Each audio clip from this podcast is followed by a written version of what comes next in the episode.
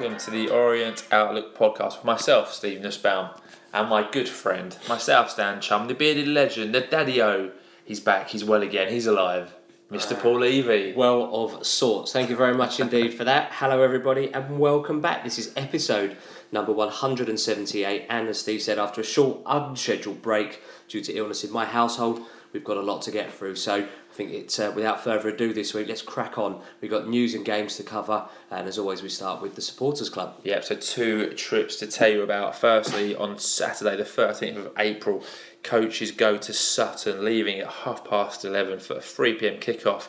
And this one costs £20 for adults and £17 for concessions. Then the big one, Easter Monday, the 22nd of April, the O's make the journey to Solihull. And this one costs £26 for adults. £23 for concessions. This one leaves the supporters club at half past nine and kicks off at three o'clock. These trips will cost an additional £3 if you member, a member of the supporters club. If you're under 15, you can travel for half price, but you must be with an adult. And please remember that these prices do not include your match day tickets. So if you are lucky enough to have a ticket for either of these fixtures, you can book uh, in the supporters club pre or post match or on the travel line on 07722 135 970 and happy travels as the O's enter their Yeah. final games of the season. I think it's worth pointing out though that Solihull is now sold out, so it's really not worth going unless you've actually got a ticket. If you're one of the lucky seven hundred to to get a ticket, so I wouldn't bother booking unless you actually do have a confirmed ticket. I think it's probably safe to say. Leyton Orient Trust update then. So thanks to the Trust for providing this brief update. On Saturday, we welcomed 150 parents and pupils from Lauriston and Bygrove Primary Schools to watch the game for. And for this, um, for that one, it was uh, their first ever football match that they've ever attended. So thanks to the club for ti uh, for kindly donating tickets for that. And on Wednesday, together with the Waltham Forest Schools Sport Network, we held a dodgeball tournament for 400 pupils from 40 local primary schools. That sounds like fun. Yeah, great work. So well done on another superb week from the Trust. And you might notice Yeah, some big news here. We've been very busy asking you to vote in the Football Blogging Awards on our social media accounts uh, as the podcast has been named as a finalist in the category of non league content creator. So if you haven't already, there are three ways to vote, and you can vote on uh, All of them. all of the platforms. So And you- more than once. It's, In the sense that you do it on multiple devices. Sorry, I'm jumping the gun a bit here. no, absolutely, you can jump away. It's really important to say that if you've done it on a, the website, Instagram, or Twitter, you've done it on one of them, you can go back and do it on all of the others. So it's not just limited to just doing it once. We'd really appreciate you just going back and revisiting places that you haven't done it yet. So you can vote on three platforms, as Paul said. First on Twitter, simply tweet "I'm voting for Orient Outlook" in the FBAs for the hashtag Best Non-League Content Creator, and that automatically registers a vote. and that is pinned to our um, our Twitter homepage, so you don't have to remember that. Um, you can just copy and paste it into a tweet. Yeah, so you can even uh, grab your loved one's phone, like I did last night on my wife's phone, copy and paste it from their Yeah, own I to get account. my wife to do that as well. Absolutely smart thinking, my friend. Secondly, yeah, good for you. Instagram. This is one where we need help from. We've got a big Instagram following, but not many votes coming through on Instagram. So to vote on Instagram, all you do is find the Football Blogging Awards Instagram post uh, for Best Non-League Creator, and then all you do is mention us uh, on the post with our Instagram handle, which is at Orient underscore Outlook underscore podcast. So this is the one that we probably aren't getting as many votes on that we would like. So if you are on Instagram, please go and vote now uh, or as soon as the podcast finishes. And lastly, on the FBA's website, this is fairly straightforward. Just Google football blogging awards, go to the vote page, and all the different categories are down now. Drop down boxes, find best non league content creator, click down, find the On Outlook podcast, and then just click vote now job done. That's the one you can do on different devices. So if you've got a work phone, and again, if you've got your loved one's phone or sibling's phone, A laptop, an iPad, your work computer. vote away. Yes, And exactly. we go on the road to Manchester, and hopefully we can make it a treble season for Orient, For Orient. and bring home the representing. Yeah, we're up against uh, some pretty big competition, as I understand it. So um, it is. We'd really appreciate your uh, your support with that. So that's our plea to you for this week. So moving on to the fortnight that was, and we start with uh, Monday, the twenty fifth of March. It was a very very special day, thirty nine years ago. It was. As a certain Stephen Nussbaum joined the world. Um, and it was also a very busy day of announcements from the club, but it was less important. That, that's less important. So happy birthday Thank you, uh, for uh, two weeks ago. So the day started with a statement from Telford following our second leg victory on Saturday. As Telford confirmed they've received several reports informing them of a number of incidents that took place both inside and outside the stadium, and received several reports of an individual who directed racist abuse at an opposition player, as well as several supporters who threw a number of objects onto the field of play above the away dugout. These incidents have been reported to the FA as they were picked up on the match officials' report. So that was a statement from Telford. Yeah. The O's followed this up shortly after with their own statements saying they fully supported Telford United and the relevant authorities with the investigation into these incidents and later confirmed that the O's fan who was taken ill in that match was okay. So Yeah. it sounds like that was a pretty uh, unsavoury incident. So Yeah, I think from what I understand is that Wolves tend to frequent the Wolves, Wrongans tend to frequent Telford. Oh, if okay. Wolves are away, they'll go to Telford and kick off uh, at Telford. Um, Telford don't like that, um, so they'll have to do something about it. Yeah. Uh, and that fan that was taken ill originally was thought that they were attacked.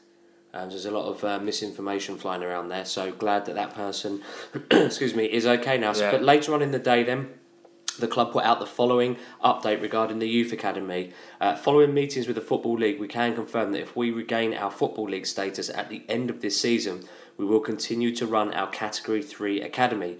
In the event the club does not regain their Football League status this season, the club will lose the right to run an academy as we will have been outside the EFL for more than two seasons and we will no longer be able to partake in the games, programme, or register players.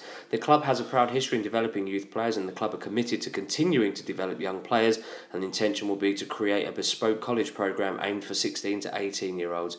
Further details will be provided once the league status of the club is known for, for next season. I thought that was a decent update, to be fair. But again, another mm, To be expected. another factor, all depending on promotion. So Doesn't really say much that we d- wouldn't have already guessed. yeah, To I be agree. fair, it's I just agree. putting it in writing, really. Yeah, and kind of that will lay the questioning now until the end of the season, until Yeah, we know whether Until we're we up know where we are. Yeah. or staying. So we all hope that we do go up then. So that led on to Tuesday, the 26th of March, and we say a big happy 34th birthday to Alex Lawless. A happy birthday, Big Al. Yeah, and then tickets for our FA Trophy final at Wembley Stadium went on sale at 10am on that Tuesday morning, and it seems the FA website couldn't cope, uh, which led to lots of frustrated fans venting on social media, and with the club tweeting in the afternoon that we'd sold over 5,000 tickets and our allocation had been extended. I know it's for the most part quite a small trophy, but the FA surely must have known we'd take more than 5,000. So the whole point of an initial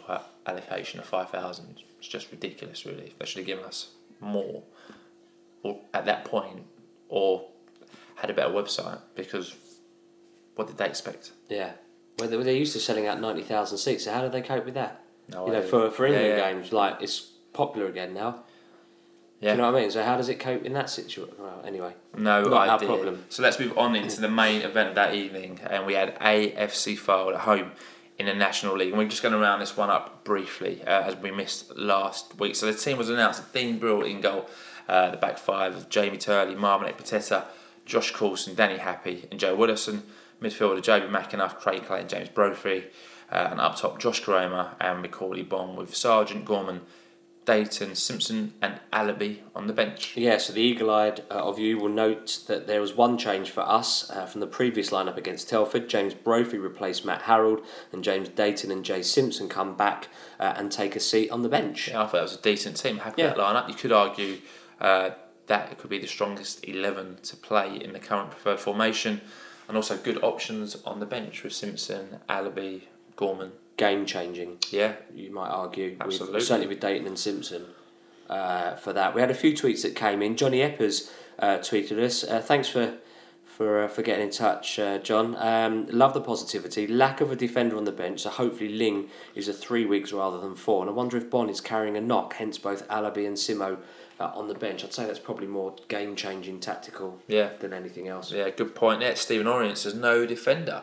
His birthday boy Lawless injured, as he should be on the bench to help if the defensive change is needed. So That's a good point. good point. So the match kicked off at a busy and buzzing Brisbane Road with the O's fans in good voice against their FA Trophy final opponents. Obviously, both teams Yeah. making it through on the A bit of a previous dress Saturday. rehearsal, Yeah, really. hopefully this uh, scoreline is a dress off for Wembley as well. Absolutely. Um, and I, I quite like the fact that we're singing We're Going to Wembley and they joined in as well. Nice. it was pretty cool. um, so that yeah, so fast fast forward then um, to the 16th minute, and Jobi McAnuff swung a corner in. Marvin Ekpiteta rose the highest. but He beat his man at the far post, and his header takes a deflection and goes into the back of the net, and went one 0 up. And I'm sorry if that I've read that out and sound really underwhelmed by that, um, but I am um, I'm quite bunged up as you could probably tell. So. Um, 16 minutes on the clock and Marv's risen highest at the back and, and put us ahead and I thought oh we're, we're on for a real pummeling here because actually Fylde came and actually played football They did, yeah. they're actually decent football inside and we play better against those sides because we can find those gaps that the Halifaxes for example don't leave Yeah. um, so yeah that was cool uh, I thought we did very well Marv as well and I think we were all a bit nervy and I think that helped settle quite a few nerves Yeah, good, great delivery from Jobi. Yes, and Marvin spot on. beats his man for his sixth goal of the season. And like we said, the place was already buzzing because of Wembley, and an early goal just made everyone. Settle mm. down a bit Yeah. and calm down yeah it probably wouldn't have done them many favours but for us certainly Yeah, absolutely. And with 23 minutes on the clock, the O's have a chance to double their lead as we were awarded a penalty as Brophy was too fast for the outstretched leg of a Fylde defender. Goes down in the box, and the referee had no hesitation in pointing to the spots at upstep Macauley Bonne, and he buried the ball into the bottom left corner as the keeper went the right way, couldn't get there. 2 0 to the O's, and Mr. Levy recorded a beautiful video, that penalty, Yeah. which is on our social media accounts. And 2 0 up within 23 minutes in Dreamland, really. Yeah, it's a great start. Absolutely great start. And although the keeper guessed the right way, that was a good penalty. Uh, and yeah, 2 0 up, two minutes got, uh, 20 minutes got, 20 odd minutes gone. You're thinking, this is far from over, there's more in this. Good penalty, very confidently taken. Yeah. And we were looking good. We were passing it around, moving the ball nicely, good atmosphere, everyone wanting the ball, good movement. Craig Clay was bossing it a lot. Yeah, really good. Really good performance from Craig Clay. Further pressure being applied by us in the following few minutes, but nothing that actually came to anything. Now, and in the 36th minute, James Turley, he was having a great game on the right hand side of defence, uh, pulled up following some great defending, and he had to come off for James Dayton. And I thought Turley was really showing how great And why and what a signed him. valuable asset he could be Yeah. playing on the right hand side as well as in the middle. So that was a bit of a negative and a dampener on the evening. Yeah, it was a shame, and he clearly pulled up uh, on that. And uh, the four minutes of time added on. Uh, Danny Rowe uh, lashed an effort wide of Dean Brill's goal. And I know we're doing a roundup here, and we've skipped quite a bit out. Um, but actually, Danny Rowe barely had a touch, barely had a shot, um, and he's the, the league's leading marksman. So I think it just shows you how good we were marshalling him and restricting the, the, the, the feed of options for him uh, from their wide men. I think that's probably the benefit of having those three centre backs. As soon as he had it, there was two or three on him, and he could he had nowhere to go. So he ended up either going for a goal where he, he weren't going to score from distance, or he was having to go backwards and distribute the ball elsewhere. So I think that we were defending really well. Um, so we were really good. So, like you said, Fylde ended the half strongly, but the ref brings half to an end, and we went in at the break with a two goal lead, fairly comfortable. Yeah. I would say. I don't remember Dean having to make many many saves at all, and I thought we were good value, and we were clinical in the early stages. And if you're clinical in the early stages and defend well, then you're going to be in a good position. And two and a Yeah. half time, bossing it, Yeah, we're a good value for that. I would say. Uh, yeah. I'd say I'd agree. Four thousand six hundred ninety-six people braved that Tuesday night with seventy-four uh, from Fylde, so fair effort from them. Um, second half kicked off. Fylde made two changes. We came out unchanged. Yeah, 50th minute, JK wins a free kick as he goes down under Francis and goals challenge. Yeah, and I felt that the Fylde players have been very physical with Josh. They've obviously done their homework on him. Didn't think the referee gave him enough protection, um, and he did well to win that free kick. Yeah, he did. He did. He was only newly back from injury, Yes. looking confident, wanting the ball, as JK often does. So skip Yeah. through to the hour mark and Fylde went close as Lewis Waters has a near post effort, which was well pushed uh, behind by Dean Brill. To say, Brill was having a good game. He wasn't having to do much, but when he was being called into action, he was doing well. Obviously, not concentrating, keeping his focus. Yeah. That's what we can do as a keeper when the game's Yeah. quiet. Yep. Uh, a minute later, second Orient substitution is Josh Koroma is then replaced by James Alabi, and I was hoping at the time it's a precautionary move and not another one to add to the injury list, as you just said, as having come back. So maybe that was just to, to manage his game time. Yeah, I think so. Give him an hour and then get Alabi s- some game time who's not really been in Yeah. the plans for the last couple of months. So give him half hour and not much to talk about for the next 10 minutes as the O's looked comfortable. It was very comfortable, wasn't it? We sitting there going, I don't, I can't see us losing this game or getting Yeah. pulled back into it. So it was nice, uh, good atmosphere in the turnstiles, like we've already said in the south stand. Lots of funny singing. Uh, the one that came to light was if Alabi scores, we were on the pitch. Because he, he acknowledged it, he heard it, and he turned around, and you can just see the biggest smile on the guy's face. He actually like, and he did it on more than one occasion because he gave the thumbs up on the first time we did it, Yeah. and then he was walking across the eighteen yard box. Smiling. He just turned, and you can just, he's got the biggest beaming smile ever. He's such a nice guy. We so wanted him to, to do something. and he almost did in 71st minute. Craig Clay, who was having an excellent game. Yeah. I think we kind of skipped over how good Craig was in this game. just to Bossing get it. out. Everywhere. Superb. Yeah. Went on a superb run on the left hand side of the pitch.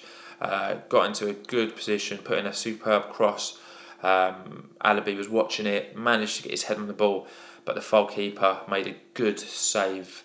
And had Alabi scored, you may have seen one or two on the pitch, maybe, but wasn't to be. Good save by the keeper. Just wanted something to go his way. Yeah, just wanted something to go his way. Really nice guy and really wanted that to go in. Um, anyway, moving forwards then, on the 77th minute, Fylde won a free kick, but Craig Clay wasn't keen to let them have the ball straight away and was shoved over by a Fylde player, and he reacted quite badly to that. And then most of the Fylde team piled in, as did some fellow O's players, and Clay, Tunnicliffe, and Bradley were all booked for that melee.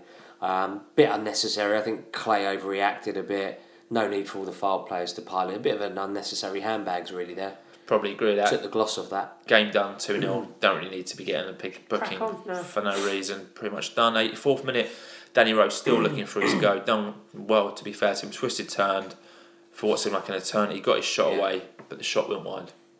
Yes, it did. And then pretty sure that actually that was a corner, but the ref gave a goal kick. Really? So not really complaining. Considering Rose a league scorer, league's leading scorer, again, talking about the 84th minute, barely looked a danger that his reputation suggests that he is. I think that's more Um, credit to the three guys in the I middle, agree. Coulson, Happe, and Marv, completely shadowing him out of the game. And hopefully that's what we see a repeat of Yeah. at Wembley Yeah. uh, in the FA Trophy final. So five minutes of time added on.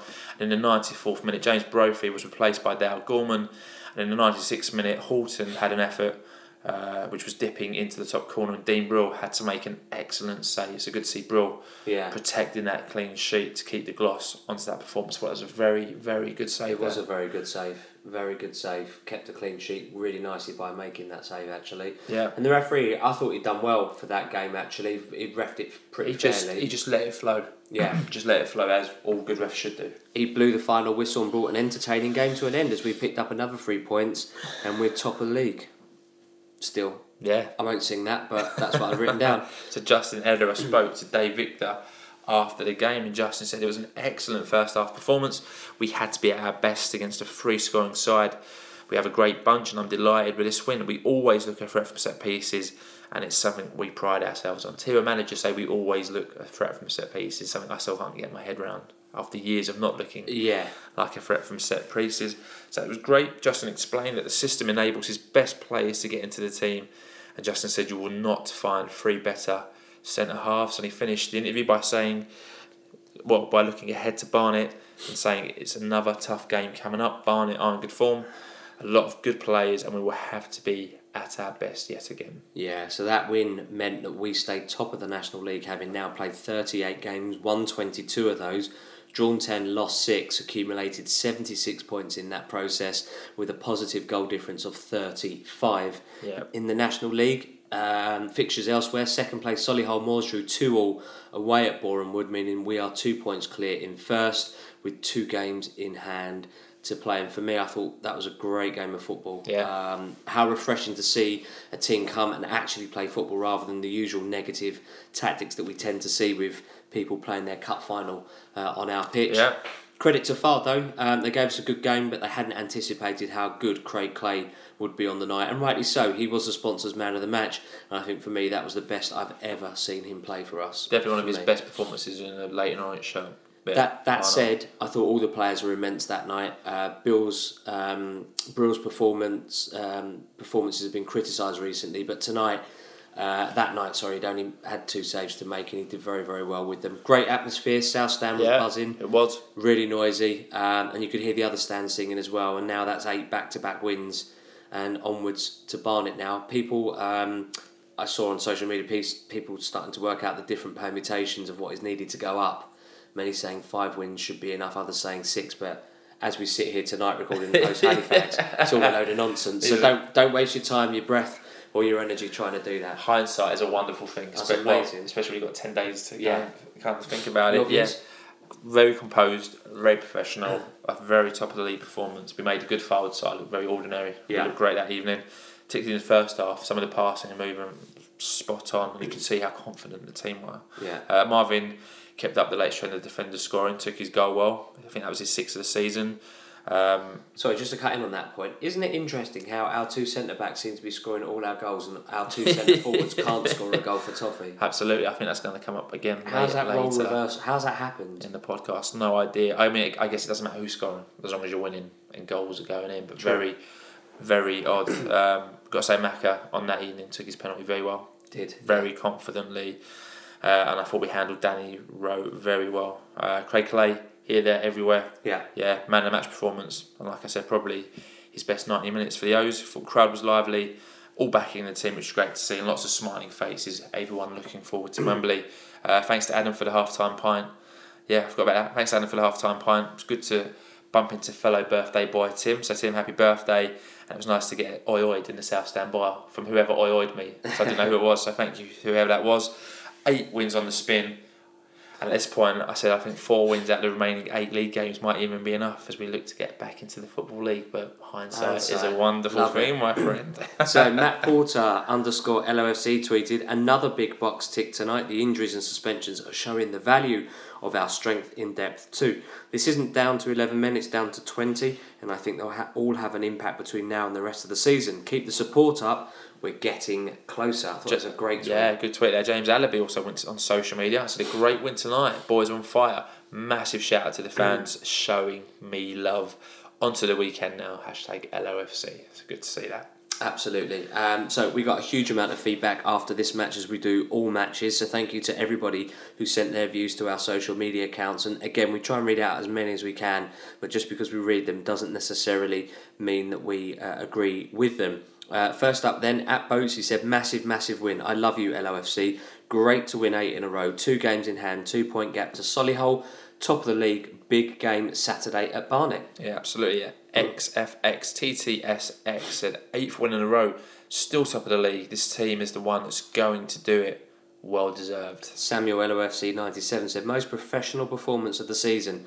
Looked in control from the off. Eight more to go. Can we start to dream? No, you can't. Not yet. Good points about professional. Yeah, I definitely think that was Dodger. Four, four, five. So there's another three points in the bag.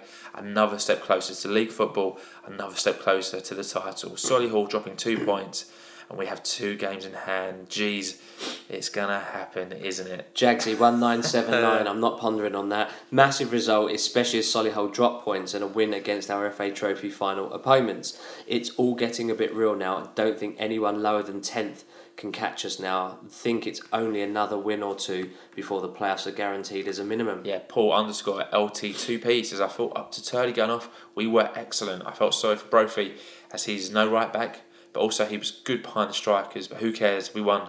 I thought Jobi and Clay were immense, and I think I probably, they probably are two best players on the pitch and that I, evening. I think he makes a good point there that I guess it doesn't really matter at this stage of the season how we win and who's scoring goals. Just the fact that we're getting three points. Absolutely. You know, take an own, t- take three own goals and win three 0 in a game. You know, yeah. so that's a fair point. Lee Gibbs once said, "Fantastic performance tonight from everyone. Never looked in doubt. Turley was immense and noticed." Uh, and, and that was noticed when he went off, but Craig Clay was a different class yet again. Hashtag top of the league. Yeah, Orient fan three, four, five, just consummate professionals. Each and every person in the team played their part. I'm so proud to be an O's fan. Billy Herring 03 said, on a serious note, how many hamstring injuries have we had this season? Koroma, Judd, Turley, Coulson, Simpson, just off the top of my head. We're definitely doing something wrong in either training or the warm up. Yeah. I'd said that to you, I think. Yeah, I think we've mentioned that before on the podcast, but another good tweet highlighting that as well. Yeah, how are we getting so many hamstring injuries? No idea. It's, it's, it's unbelievable. Yeah, good point. Rayleigh mm-hmm. Dave says every player ran their socks off, pressing hard the pitch and not allowing a good side to get near our goal. Clay was everywhere, as was Bonne, particularly when he dropped deep and when Alabi came on. Happe had Rowe in his pocket. He has a hmm. huge future, and I hope Turley gets back soon. Great point. Final word of this game goes to the Leyton Orient SLO. Said every Leyton Orient FC player came out fighting and didn't give in tonight. Credit to them all, the fans and as always the management team. We win together and with this mentality we can dare to dream. Hashtag come on you O's, hashtag dare to dream, top of the league, K Sarah, hashtag win together. A lot of hashtags there. Absolutely. So prediction league there for that match. Well done to at strop underscore O at YT nineteen ninety seven LOFC. Reedy QB9 at Benori 97 who predicted 2 0 so they all got three points but a huge well done to Les LK 52 S Sidders Alp 5399 and Arthur Pavitt who predicted 2 0 and one of the correct scorers so getting four points and there'll be a full prediction league table roundup at the end of the podcast but that is AFC Fylde at home done the first of four matches so Blimey. on we go Let's crack on. Tuesday the tw- uh, sorry to Huawei Wednesday the twenty seventh of March. Happy birthday to Orient superfan Lottie Gatwood. Um, fans would have seen her feature in the Dream Team documentary series as she attends home games and quite a few away by all accounts. Yeah, absolutely. So um, she uh, is an octogenarian as far as I'm aware. I don't know her exact age and I don't think it's fair to say Wow. what it is, but yeah, I think she's in her eighties. I think, and she Okay. goes to um, quite. A few, I saw her at Barnet uh, as well. So Yeah. um, she's an absolute awesome human being. So happy birthday to Yeah, Lottie. happy I don't birthday. think she would listen, but maybe some of her family might. But yeah so the club tweeted yeah, on the day as well that they had already sold 1,100 season tickets for the upcoming season as part of the early bird offer. So incredible work there, fan base so engaged, Yeah. buying season tickets, and there's a few more uh, season ticket updates to come later in the pod. yeah. And in the only National League game of the evening, Salford beat Harrogate Town one 0 to move into third place, to move them on to seventy three points, three points behind us. But who? Ha- but we've got two games in hand, so So at that point, dangerous game though. Yeah, so Thursday, the 28th of March. It was a quiet day at the club, no news to report, as loads of those fans were still buying their Wembley tickets and looking forward to the upcoming derby Yeah, against Barnet. Absolutely. And then Mooney Friday, the 29th of March. Happy 30th birthday to Mr. Consistent, Mr. Joe Widdowson. Yeah, we should have called this the birthday episode, actually. There's loads of birthdays. A few so birthdays, far. isn't there? I think there's a few more to come as well. So where are we? March. What that have been? June. Summer, summer conceptions. Absolutely. The club tweeted an update on the sale of tickets for the FA Trophy game, and at this point had sold over 12,500 tickets. It's amazing, isn't it? Yeah. We will sell much more than that, and I'm saying that at the time is what I made a note. That Yeah, we'll sell more than twelve. We took twenty seven thousand, I think, to or twenty four thousand to the playoffs. So if we'll get we'll get late teens on this, I think. Hopefully, we don't have to go back to Wembley in the playoffs. Hopefully, Yeah. I guess more on that later. Hopefully, just one trip to Wembley this season. Whoever thought would be saying that? I only, I only want to go Wembley once. Once, so I know. Also, Mad, on the Friday, the club announced that Raul Sartori had extended his loan at National League South Hampton and Richmond Borough until the end of the season, alongside his O's in Cyprus under 19 teammate Hector Kyprianou, who had also joined the club on a work experience loan. So we wish Raul and Hector both the best of luck at that club. And again, that can only be good experience for those young lads playing in the division below. Yeah. Um, so well done there to those young men. Yep, it's only one step below where we are now. Yeah. So then Saturday the 30th of March, then the main event of the day was Barnet away in the National League, local trip uh, in many regards. Team lined up with Brill, Lawless, Happe, Coulson, Ekpiteta and Widdowson, Clay, Brophy, McAnuff and Bonne and Koroma up top with substitutes Sargeant Lee, Dayton, Alabi and Simpson. Yep, so there's one change from the Fylde starting lineup as Alex Lawless comes in replacing Jamie Turley, who misses out with a hamstring injury. So for me, strong team and one I'm confident can get a result, and I'm hoping Lawless has a good game. It's been a while since we've seen him on the team sheet and not even in as a sub, straight in. But obviously, you normally got Ling, you've normally got Judd, you've normally got Turley. Yeah, so he's right actually been pushed in just because of the unlucky amount of injuries, but a good opportunity for Lawless to stake a first team place and to get him fit. Yeah, absolutely agree with you. And I think Jerem, uh, at, at Jerem Norman uh, said we were going to miss Turley today. I think that's probably right. He's a good significant player. But I'm, I was hoping at the time that obviously Lawless would step in and do the do. Yeah, absolutely. We've got another tweet from at Graham 1974 75, which is the best choice. Alex has played there before, can do a good job, will prove a point. So Yeah. the match kicked off, Mr. Levy was there with the. O's looking to extend the lead at the top of the National National League against an informed Barnet team in front of a packed away. end. so lots of O's fans there again. Yeah, packed out the away end. Uh, I think it holds just shy of 2,000. I think we Yeah. filled it out. There wasn't a, a seat around that I could see. Lots of familiar faces there. Um, I think we actually filled out half the ground for them that day. Um, first five minutes were quite scrappy. Uh, I thought, and Josh Koroma got brought down in the box by Sweeney, but the ref waved uh, away any uh, penalty claims from us. And for me, it looked like a definite penalty. Um, he'd waved away a Barnet shout earlier as Coulson had brought their man down in the box, but having seen it back now, it's not really a penalty. He's just fallen over their man. It looked like a penalty when I saw it on TV, but then their man goes down very early, and Josh Stumbles runs over over the top him, of him, yeah. which is probably what I wasn't given. But Yeah. seen him given before, but in the 16th minute, Dean Brill produces a great save from Tarpey to deny Barnet a goal, despite their man being offside.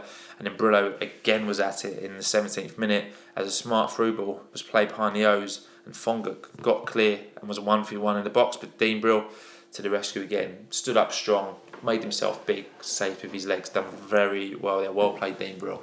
Happe in particular, but the team in general really hadn't settled in, and to be to be left wrong-footed and to allow Fonguck to, to get in was poor on Yeah. our part. That was some pretty poor defending, I thought. Um, helped Happe out in the 19th minute and then roared at the team to come on. So McAnuff helped to mop up a mistake that Happe had made and then was like, come on, like pull yourselves Leading. together, like sort it out, doing the leadership. As the captain should, yeah, absolutely. Absolutely, Yeah. um, because we just weren't at it. So Yeah. Well played, Jobs. 27th minute, then we almost snatched the lead as a Jobi mm. McAnuff corner went to the far post where goal scoring, big four headed hero Josh Coulson was lurking. His header was going in, it was looping into the net, but was cleared off the line. And it, almost speaking about another Coulson goal there, but their man always had it covered. He was so unlucky there, but in the 29th minute, Paul, you made a point by saying Barnet been getting at us and putting us under pressure. Yeah. And luckily, we've dealt with them fairly well, but a completely different team performance Yeah. to Tuesday night so hundred far. percent different. Hundred percent different. You know, we were completely in control on Tuesday night by comparison to today. uh, Yeah. well, to, to to the Barnet game, uh, we had another chance in the thirty first minute. Joe Widdowson. Um, had a, uh, headed a good chance wide at the far post, following some good build up play down our right. He should have scored that. Really, there was no pressure. He was under no real pressure. He was running onto the ball. That should have at least made the keeper work. If not Great delivery from Lawless. 100%. I thought, and Roderson's coming onto it so fast, and I, I think that was very close. That would have been a great goal, Yeah. a great team goal, but just wide wasn't meant to be. And in the thirty third minute, a huge let off as Danny Happe was caught out by a through pass. The ball deflected out to Tarp. He was running onto it from fifteen yards, and you're thinking he's going to put this away, but Yeah. he smashed his shot one into the stand. Got to say, Barnet's finishing was very Poor. poor, Really not working poor. the keeper enough against a better quality of team like against a Salford or a Solihull. Brill's probably picking out one of those chances Yeah. from the back of his net. One hundred percent. one. Hundred percent. Two minutes of added time are played as Jobi McAnuff is fouled about twenty yards out. Skipper took the free kick. It beat the wall, but Cousins saved it, and the half time whistle went soon after, and we go in at nil nil. Yeah, so a few tweets coming into Orient Outlook podcast towers at half time. Kid Sampson over tweeted in, so would have taken nil nil before the game regardless of results elsewhere. Now I'd snap your arm off for it. Slightly better last 10 from us, but that's a sloppy in possession and defensively frail as we've been all season. The team looked knackered, to be honest. I think they overexerted on Tuesday night, and it looked like we were paying the price of it Yeah. on Saturday. To be honest with you, Eastside Orient tweeted in saying Lawless at right back is unsettling the defence with Ekpiteta being pulled out to the right, leaving gaps in the middle. Hopefully, Justin will sort it out at half time. Right, okay, so the attendance was announced at 3,648, so a very busy hive. I don't normally get that many there, with 1,811 we were fifty percent of the crowd. fans. Superb, superb attendance. I don't know how all these people go week in, week out. It's ama- consistently amazes me. Yeah. So well done to the 1,810 and to you, Mr. Levy, for Thank, making that thank you very much. Yeah. uh, one change at half time for Orient as Charlie Lee replaced Jobi McAnuff, who was limping uh, with an ice pack uh, as he took his seat in the dugout as he came out after half time. Yeah. We'll come on to James a bit later. 56 minutes, second change for the O's as Jay Simpson came on to replace Josh Koroma. Yeah, Charlie Lee long throw in the 59th minute caused panic for Barnet. The ball fell to Simpson. He just couldn't get the ball, uh, and Barnet managed to clear it in the end. And this was followed up uh, as James Brophy then tried a curling effort but ended up blazing that one over. Yeah, the following 10 minutes in this one, not much to talk about as the O's fans were in good voice trying to get the team going. in the 76th minute, another chance for Barnet as Brophy was caught out Sammy Lito in behind him, charging at goal, but again, Brill making himself big, not giving the striker much of an angle to work with from close range and in a good position. Lito shot wide. Yeah, they were really lucky there. Um, they, sh- they they should really be ahead, and we still haven't got into this game. We're seventy six minutes in, and we still don't look like we've settled into this game. And I think Coulson did enough to put him off. Yeah, I would uh, agree with his shot there. I would agree. Um, 79 minutes then, final sub as, uh, for, for Orient as James Dayton replaced Alex Lawless. So I think Lawless done pretty well for 80 minutes, Minutes, first game yeah. in a while, and has not been caught out and put in good uh, distribution into the box. 82nd Yeah. minute, superb run from James Brophy, sees him shoot, and he smashed one over. This is what we need to see more from James Brophy. Ball at his feet, running at a defence, Drive and shoot. being hard to tackle, good positions. Done well, disappointing shot, but that's what we need to see more from, Yeah. from Mr. Brophy, I think. Yeah. five minutes of time added on, and in the second of those five, James Dayton nips the ball ahead of the defender, goes down in the box, but the ref booked him for diving. I thought at the time that was an absolute penalty. The thing for me, unfortunately, I've noticed about James Brophy is that part of his game is to go down to Day- try and win. Dayton. Oh, sorry, Dayton, I beg your pardon. I meant Brophy. Oh. Scrap that, move on. I thought that was a penalty, that one. I He just nips in quicker than their defender who's got his leg out, goes down. Maybe goes down too emphatically. I still think it was a penalty. I think we're very unlucky. not that would have been harsh on Barnet though. But that's them's the that's that's where you're at. It's That- fine margins. Those are know? the breaks, aren't they? Yeah. Those are the breaks. So the ref allows play to go on. And then Craig Clay's foul, but then gave a free kick to Barnet um, for the same foul, which was then tipped over by Dean Brill. And in the final minute, we had a late chance and a bit of drama as Char- a Charlie Lee long throw is headed on by Dan Happe. Josh Coulson gets a touch uh, on the ball, which then ended up going in the net. We're all going absolutely crazy, Bet. and then the flag goes up for off, and the flag was already up for offside. Uh, and having seen it back, it, it was offside. Yeah, unfortunately, it was Yeah. offside. A few people were saying Coulson could have left the ball, but in real time, in real time, there's no way you could go, get out of the way or even know where that ball's going. He's just trying to get a deflection on it, which he does, and the ball Yeah. goes into the net. So, Yeah.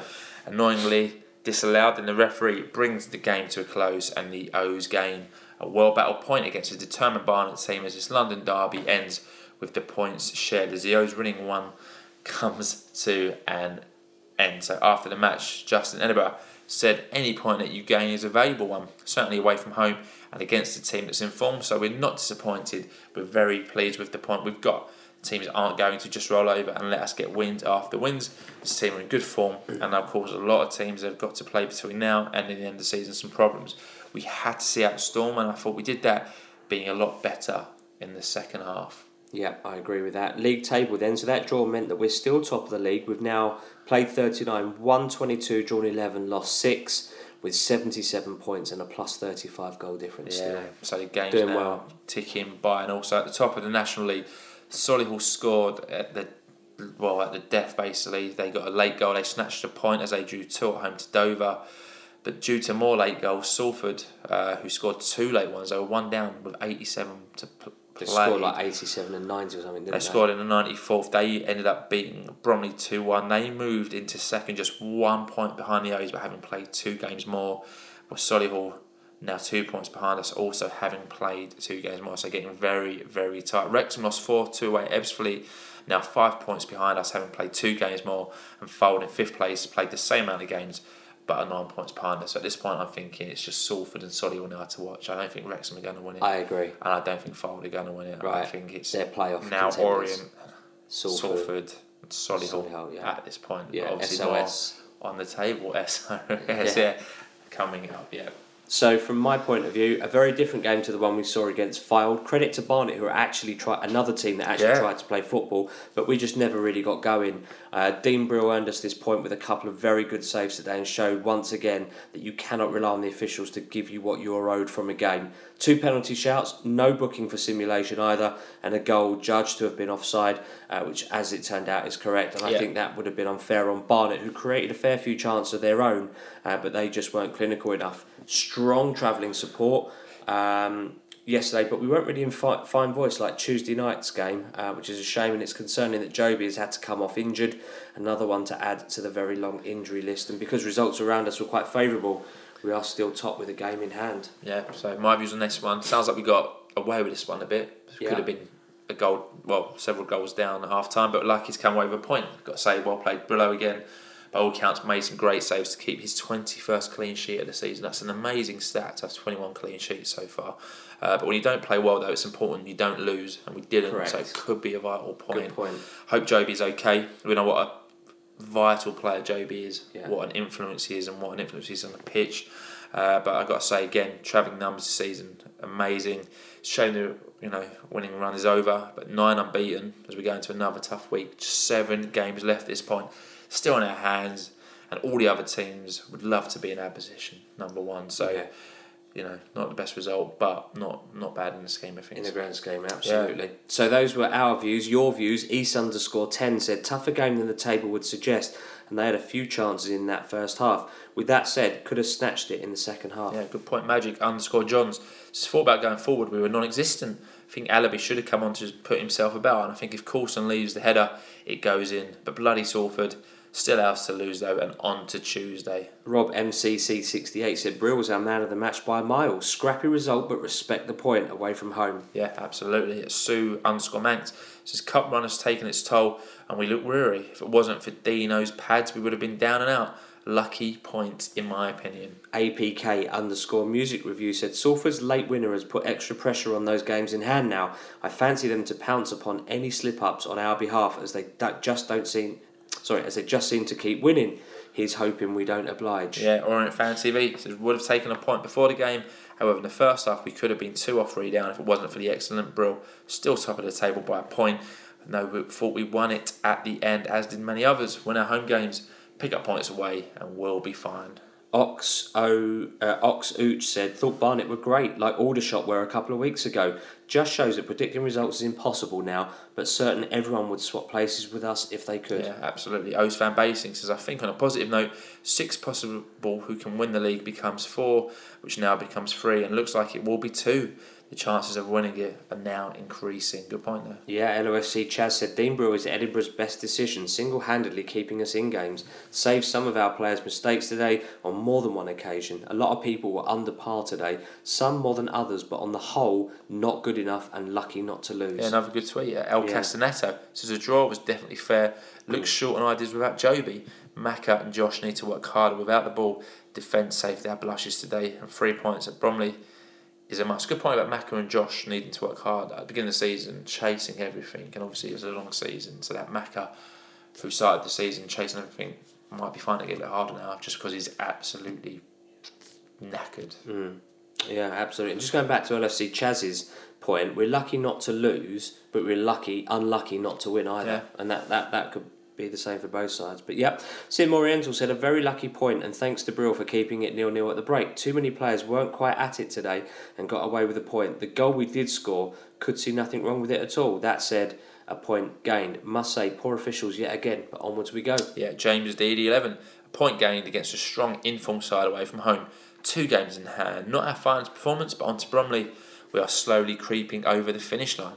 Yeah, Gould Howard said Barnet set up to nullify our formation and play in the gaps, but still a point gained with a below par performance. Regroup for Tuesday and give 100% is all we can do. Still in our hands with seven to go. Hashtag keep the faith. And Yeah. Howard was sat a few rows behind me. Always a pleasure. Yeah, always. Good Final word then goes to Stiggy 64. He says, Not at the races today, second best all over the pitch, but we got a point. We're a point clear, two games in hand, and a superior goal difference. What's not to be happy about? Yeah, and that rounds up that, um, except for the Prediction League update. So well done to underscore Bloera, Alan Reeves 2, Julian Cabio 3, who predicted uh, the correct score of nil nil, and you get three points. Obviously, there's no scorers in that game, um, so no points to award there. But don't forget, we'll have a full prediction league table update uh, at the end of this podcast. So that is Yeah. Barnet done. Absolutely. So Sunday, the thirty first of March, Alex Lawless was named on the bench in the National League's official team of the weekend. So well done, Mr. Lawless. Yep, Monday the 1st of April. Then happy birthday to Leyton Orient SLO and all round super person Karen Harrison. Another birthday. Hope you had a good day. Absolutely. And the club announced that 14,213 tickets have been sold for our trip to Wembley Stadium. And at the kick-off time, as expected for the FA Trophy final, is going to be 4.15 on Sunday, the 21st of May. Bit of a random time. Obviously, I get why they do it. But that kicks off at 4.15. Because And the we'll see first you all there. twelve fifteen, isn't Yeah. it? Probably A long the day. first game. Yeah. A long day. We'll So like you some all. people were saying like, "You're going to go and watch Kevin Nisby's team play at twelve 15 I was like, "No," because it means that you you you know you're leaving the house at ten in the morning to get to Wembley in time. You're then six hours in Wembley Stadium, and you're getting out and getting home at like nine ten o'clock anyway. So It's a nice depending uh, depending on the outcome. So It's a nice idea to see Super Kev. Uh, it'll be a long day. I'm sure we'll all be in the Green Man pub if that's the pub we get Yes, allocated well yes. before. I look forward to seeing all of you there alongside us. And if you haven't already got your tickets, then make sure you go online and get that. Also, on that, remaining on the 1st of April, in the evening, the club announced its Player of the Month uh, for March nominees Dean Brill, Craig Clay, Dan Happe, uh, and Jay Widdowson. I think it's a bit of a tough one, that, because I think they've all done pretty well. But for me, I think, and I think you agree with me, is that Dean Brill just edges it a bit. I agreed, yeah. So obviously we write down our points when we see the news, and I had Brill just. Yeah. I thought he would have won it. Obviously, we'll announce the winner. Obviously, he didn't, by bit just said. But this is all in the past now, anyway. Absolutely. really and then to finish off a busy day, the club confirmed the upcoming National League game away to Bromley would be streamed to international viewers for six ninety nine. So moving on in to Tuesday, the second of April in the morning, the club announced over eighteen hundred season tickets have been renewed so far. Amazing. Great numbers. The support this club gets is just absolutely spectacular. So well done to those eighteen hundred and Yeah. I'm pretty sure there's going to be another season ticket update later in the podcast. There absolutely is. Bromley away then on the Tuesday night. Dean Brewing goal, Lawless Ekpiteta, Coulson, Happe, Widdowson, uh, with Lee, Clay, Brophy, Simpson, and Bonne. Substitutes for this game were Sargeant, Dayton, Gorman, Alabi, and Koroma. So for this one, Justin made two changes from the Barnet game. Charlie Lee comes in for Jobi McAnuff, who was rested as a precaution, and Jay Simpson replaced Josh Koroma, who took his place on the bench. For me, still a strong side, even without Jobi. I thought Lee did well when he came on against Barnet on Saturday. Yeah, for uh, me. For Jobi. Good side. I, I was concerned with this one missing Jobi in a game like this, in a game where you know it's going to be physical. You know Bromley are going to be well up for it because they always are against Orient. And Jobi's just a calming influence and a good leader, like we've already mentioned about Yeah. Barnet. So I was concerned with not having Jobi there, but still a very strong team, good attacking options again on the bench. So Joe Yeah. Jessner tweeted us by saying no Jobi, no Koroma equals Brophy being the creative burden for the entire team playing out of position. So not expecting too many goals for this one. So I wasn't there for this one. You had a ticket. You failed your late fitness test. I did. Still kept out by the bug like that, that, uh, yeah. had you out for last Sunday. Yeah. So we were following the game. The game got underway on a very busy evening at Bromley. A huge amount of those fans again. So we were looking to extend our lead at the top of the National League. There were two bookings in the first five minutes. As Lawless was booked for the O's and Hackett to Fairchild was booked for Bromley. When you probably knew it was going to be quite a physical game in the first five minutes Yeah, of this one. exactly. I think that set the tone for As the rest of the game. yeah. 12 minutes on the clock. Then the first real chance of the match went to us um, we, as we almost took the lead. A Josh Coulson header from a Brophy corner was cleared off the line. Ball came back into the box. Jay Simpson turned, got his angles wrong, curled a shot wide. Yeah, well, lucky there with Coulson. Good block Yeah. on the line, to be fair. Very but how, good. How good is Josh doing? Again, Yeah. we spoke about Josh, you know, scoring consistently through the season. He almost scored against Barnet, and again off the line in this one. Yeah, absolutely. Couldn't agree with you more. Yeah, 24th minute then, Luke Coulson for Bromley, not to be confused with our own Yeah. Josh Coulson, fired just wide, and four minutes later, Simpson drove at goal, laid it off to Bonne. Uh, unfortunately, he was offside, and I think we've had the Lions share a possession uh, over the last sort of 15 or so minutes, but we haven't really capitalised. And again, another thing from the Barnet game carrying into into Bromley. yeah, that was all there was to say about the first half. But the two minutes of time added, but in the final seconds of the added time, Josh Coulson, goal scoring extraordinaire again, changed the game, continued his amazing scoring. It was Yeah. a Charlie Lee throw, caused havoc in the Bromley box. The ball pinged around, came to Josh, who made it 1 0 to the O's with a low, close range shot in the final minute of added time to send the O's fans into raptures and put us 1 0 ahead. Yeah, absolutely. And nothing really more than we deserved, I thought. We were the better side. Yeah, great time to score just for half time. Not half. Good finish, and a half time whistle goes straight after with the O's leading 1 0 at the break. Absolutely. So the attendance was announced at 3,047 with 1,173 Orient fans. Yeah, so second half kicked off, no changes for the O's, and drama happening early in this one. Just four minutes into the half, Marvin Ekpiteta is sent off for a foul on XO George Porter as they tussled for the ball. The ref pointed to the penalty spots. Now, before seeing the highlights, I wrote that it's not even sure it was a red card and not sure it was even in the box. But having seen it back, I can see why the ref has given it and, and done that really. And it's not, you know, he'll, he'll have a one match ban because it's not violent conduct. It's not worth the appeal because if you go wrong with the appeal, he gets another two games added on. So you might as well just just take it. Um, I see why the ref's done what he's done. Don't agree with it, but I see why he's called. So it. when I watched it, I was expecting to see some outrageous dive from well outside the box. When I watched it, I just saw what I thought was a was a penalty in real time, and even Yeah. Marv was last man, so it's always going to be a red card. And if that's at Brisbane Road and that's Bond in front of the south stand going down, we're all screaming for a penalty and a red card for their defender. Yeah. So I completely get it, but Yeah. I don't like it. So up stepped another XO, Loney Frankie Sutherland, who was with us quite a few years back. on loan from QPR. He was, yeah. Coolly converted, sent the keeper, Dino the wrong way, and Bromley were back level 1 0. And we have 40 minutes to play with 10 men. Not good. Nothing much of note happened until the 63rd minute as Bromley took the lead. As a cross came into the O's box, we didn't deal with it, and Hackett Fairchild headed past Dean Brill from close range as we go 2 1 down with a man down and 30 minutes left to play. Yeah, when I saw the goal, I was quite disappointed in defending, but i got to say at the same point, it's a great ball into the box Yeah. from there, whoever's put it in from them, and put it onto their player's head. And again, no chance for Brill. And like you said, half an hour still to play with a man down. So 67 minutes in, Justin decided it was time to try and change things up. He brought on Koroma and Alabi and took off Lawless and Jay Simpson as Alabi went up top with Bond. Brophy goes to the right, back to allow Koroma to play up top two. Yes, and I've just lost my place uh, in this. So Uh, you said that Paul said the game's been Oh crying yeah, it's been out for crying Josh. out for Koroma. Yeah. Absolutely. Um, Simpson have barely been involved in this half. I don't know that the setup that we've got suits his style of play, and it may be why Bonne and, Simpson, uh, the strikers, have been quiet. It's just the the, the, the fluid fluidity of the formation doesn't really um, suit. Uh, you know the front two. Yeah, he's Um, finding it hard, isn't he, at the moment, as old Simpson? To, Yeah. To get a goal. He's got Yeah. the one away to Barrow, but apart barely from getting a touch of the ball, let alone a Yeah. sniff at goal. he's doing some Um, nice touches in the build up, but he's His not, movement's great. he's Don't not get really there wrong. when the ball's coming in, is Yeah, that's exactly it. Yeah, 73rd minute. Another controversial moment in the game. Porter makes a very nasty challenge on Josh Koroma that saw only a yellow card and a huge clash as most players got involved, which ended up with O's assistant manager Ross Embleton getting sent off. As Mr. well, Embleton, yeah. what are you like? Yeah, what are you love like? his passion. Love his passion. And then I saw Porter mouth something at him. Don't know what he said, but Yeah. uh, Porter having his say. Did the ref bottle it there? I, that looked like a red to me. I got to say, I think he gets the penalty call right. I think he gets the Porter yellow wrong. I think that was a red, dangerous two-footed lunge. And he's coming from behind as well. Yeah, and you would have thought someone would have said to him before the game, look, these two had a bit of a Barney at the last game, so just keep an eye out. There might be some seconds here, and you can tell it's premeditated Good from point, Porter. yeah. Ref got that one wrong. I don't like calling out refs because I think it evens itself out. I think ref will admit after the game he's got that one bit wrong.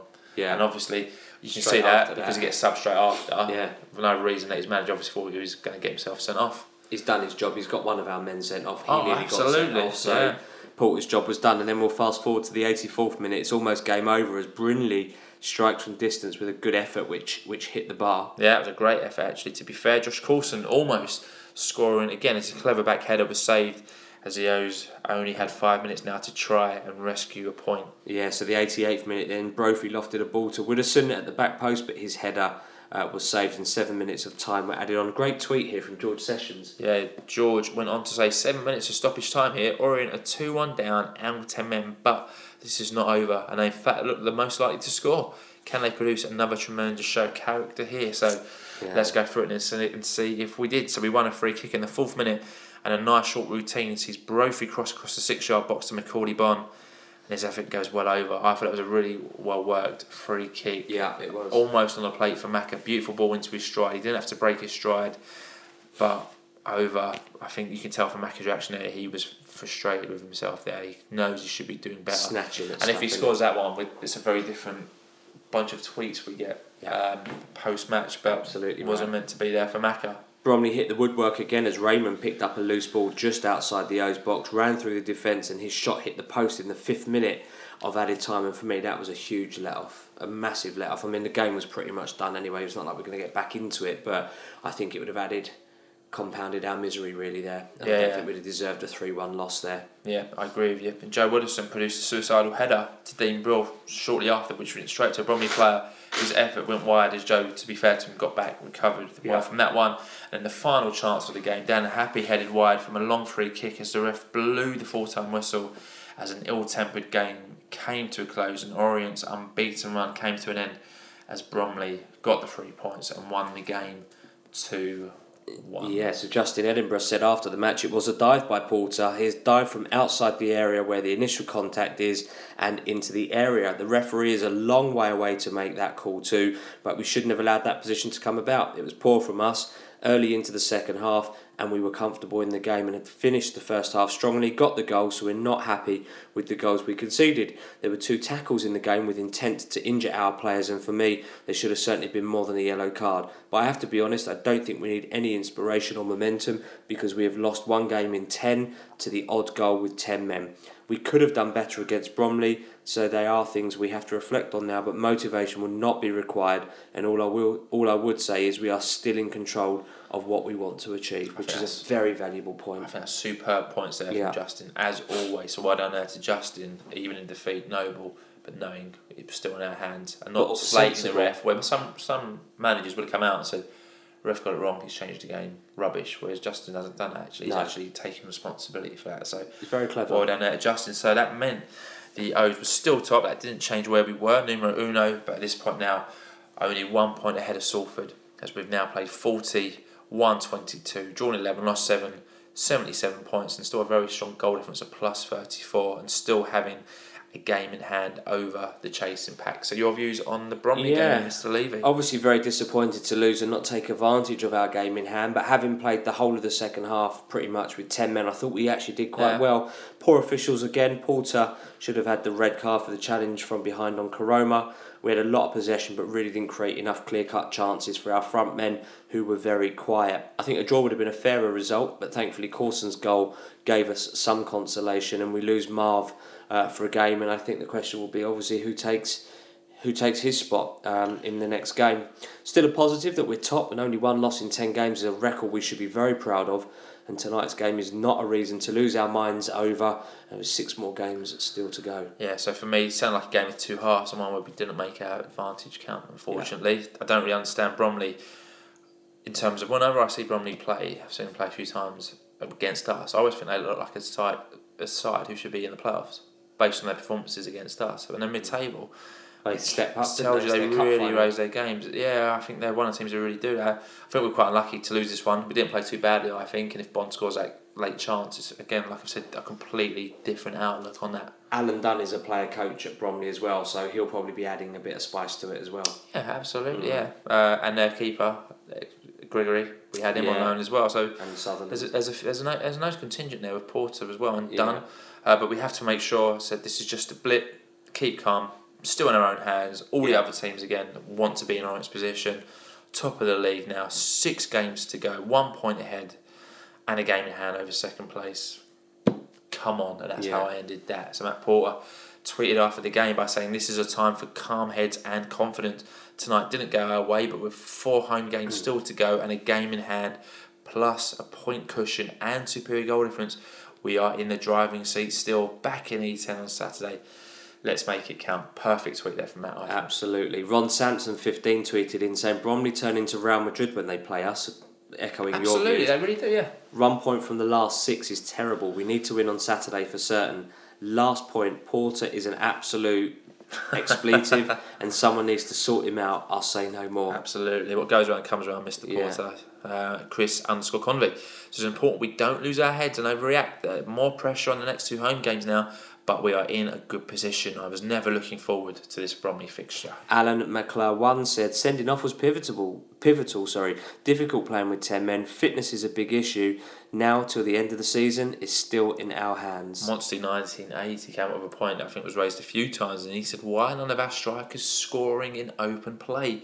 Can't remember the last goal. So, big point there. Bonne not scoring in open play for a while. Simo, Alabi. Are they dropping Harrold. too deep to get the wingers the involved? ball, So, when, yeah. you know, it's, it's, it's a question that is Numerous- being asked, yeah. Numerous th- uh, reasons, really. El Kawado said, Sorry, lads, but I can't be positive tonight. The last two games has drained it from me. One point from f- uh, from playing 15th and 16th is completely unacceptable if you want to finish first. Anything other than three points on Saturday now is out the question. Taser Jr. says, Don't expect to see any negativity from our fans towards the club or players. No way was it possible to win every game for the rest of the season, and it would be ridiculous to think we were going to. Still, one point ahead, game in hand, four home times to play out of six remaining. Yeah, so on a positive, uh, positive Yeah, note. great point there from Taser Jr. there. Um, Bazal73 said, extremely disappointed as I can accept losing, but not when, by the sound of it, we were cheated by the ref and Porter. Big worry is that now we seem to be totally toothless up front and are reliant on centre backs for our goals. Yeah, Vince Howard, 73, says, Right, can we please go back to 4 4 2 with Dayton on the right and either Karomi or Jobi on the left with Simo and Bonne up front? The only players that have really benefited from 3 5 2 have been our defenders, and obviously Karomi being Josh Koroma. Yeah, you're um, unless you have a relationship Yeah. that we don't know about. Absolutely. Uh, Blue App said the ref lost the game within three minutes and never regained control. Just think the game was won on game management. Disappointing result and a ground I never want to go to again. Yeah, as we all would do not. MTH Jack 7 says, I miss Jamie Turley. Two games without him, one point out of six. Very good point there about Jamie Turley. Sam Pretty underscore FC is a good point. Said why our strikers never have a pop shot around the box continues to baffle me. Whether it gets deflected or parried out, it's got to be better than trying to walk the ball in the net. And I think that sometimes we do try and play that extra pass and do try and walk it in when actually a shot would have been better. Yeah. And yesterday's game was a prime example Yeah, of that. absolutely, and obviously we'll come on to that. Good point there We from will. Sam. Chris Kane underscore 1992 says Bromley came in with a game plan to frustrate and they excelled at doing that. However, going down to 10 men didn't help our cause and neither did playing to their standards. Poor night at the office, but still top, so no need to panic. And we go again Saturday. Steve Cab one two one said, "Not the time to panic. We've rode our luck a little over the past few away games. This time next week, we could have uh, we could be four points clear at least if we beat Halifax and Eastleigh." Uh, Mishimo says very little creativity and craft, missing Jobi badly. Surely we knew all about their cheating ways, but we got drawn into it and Yeah. it seemed to wreck our game. That's exactly what happened. Yeah. Pandemonium 1881 said, First half we controlled much of the game all over the pitch. We deserved the lead. Second half we were not beaten by the better side. Very debatable pen. Ref gave a free kick. Very debatable red card. Horrible tactics from Bromley and disgusting performance from the officials. Wow, Matt, not happy there with the Damning. officiating at all. Damning. Yeah, Lyndon Orient says went to the game. I think second half we played to their game and we didn't focus enough.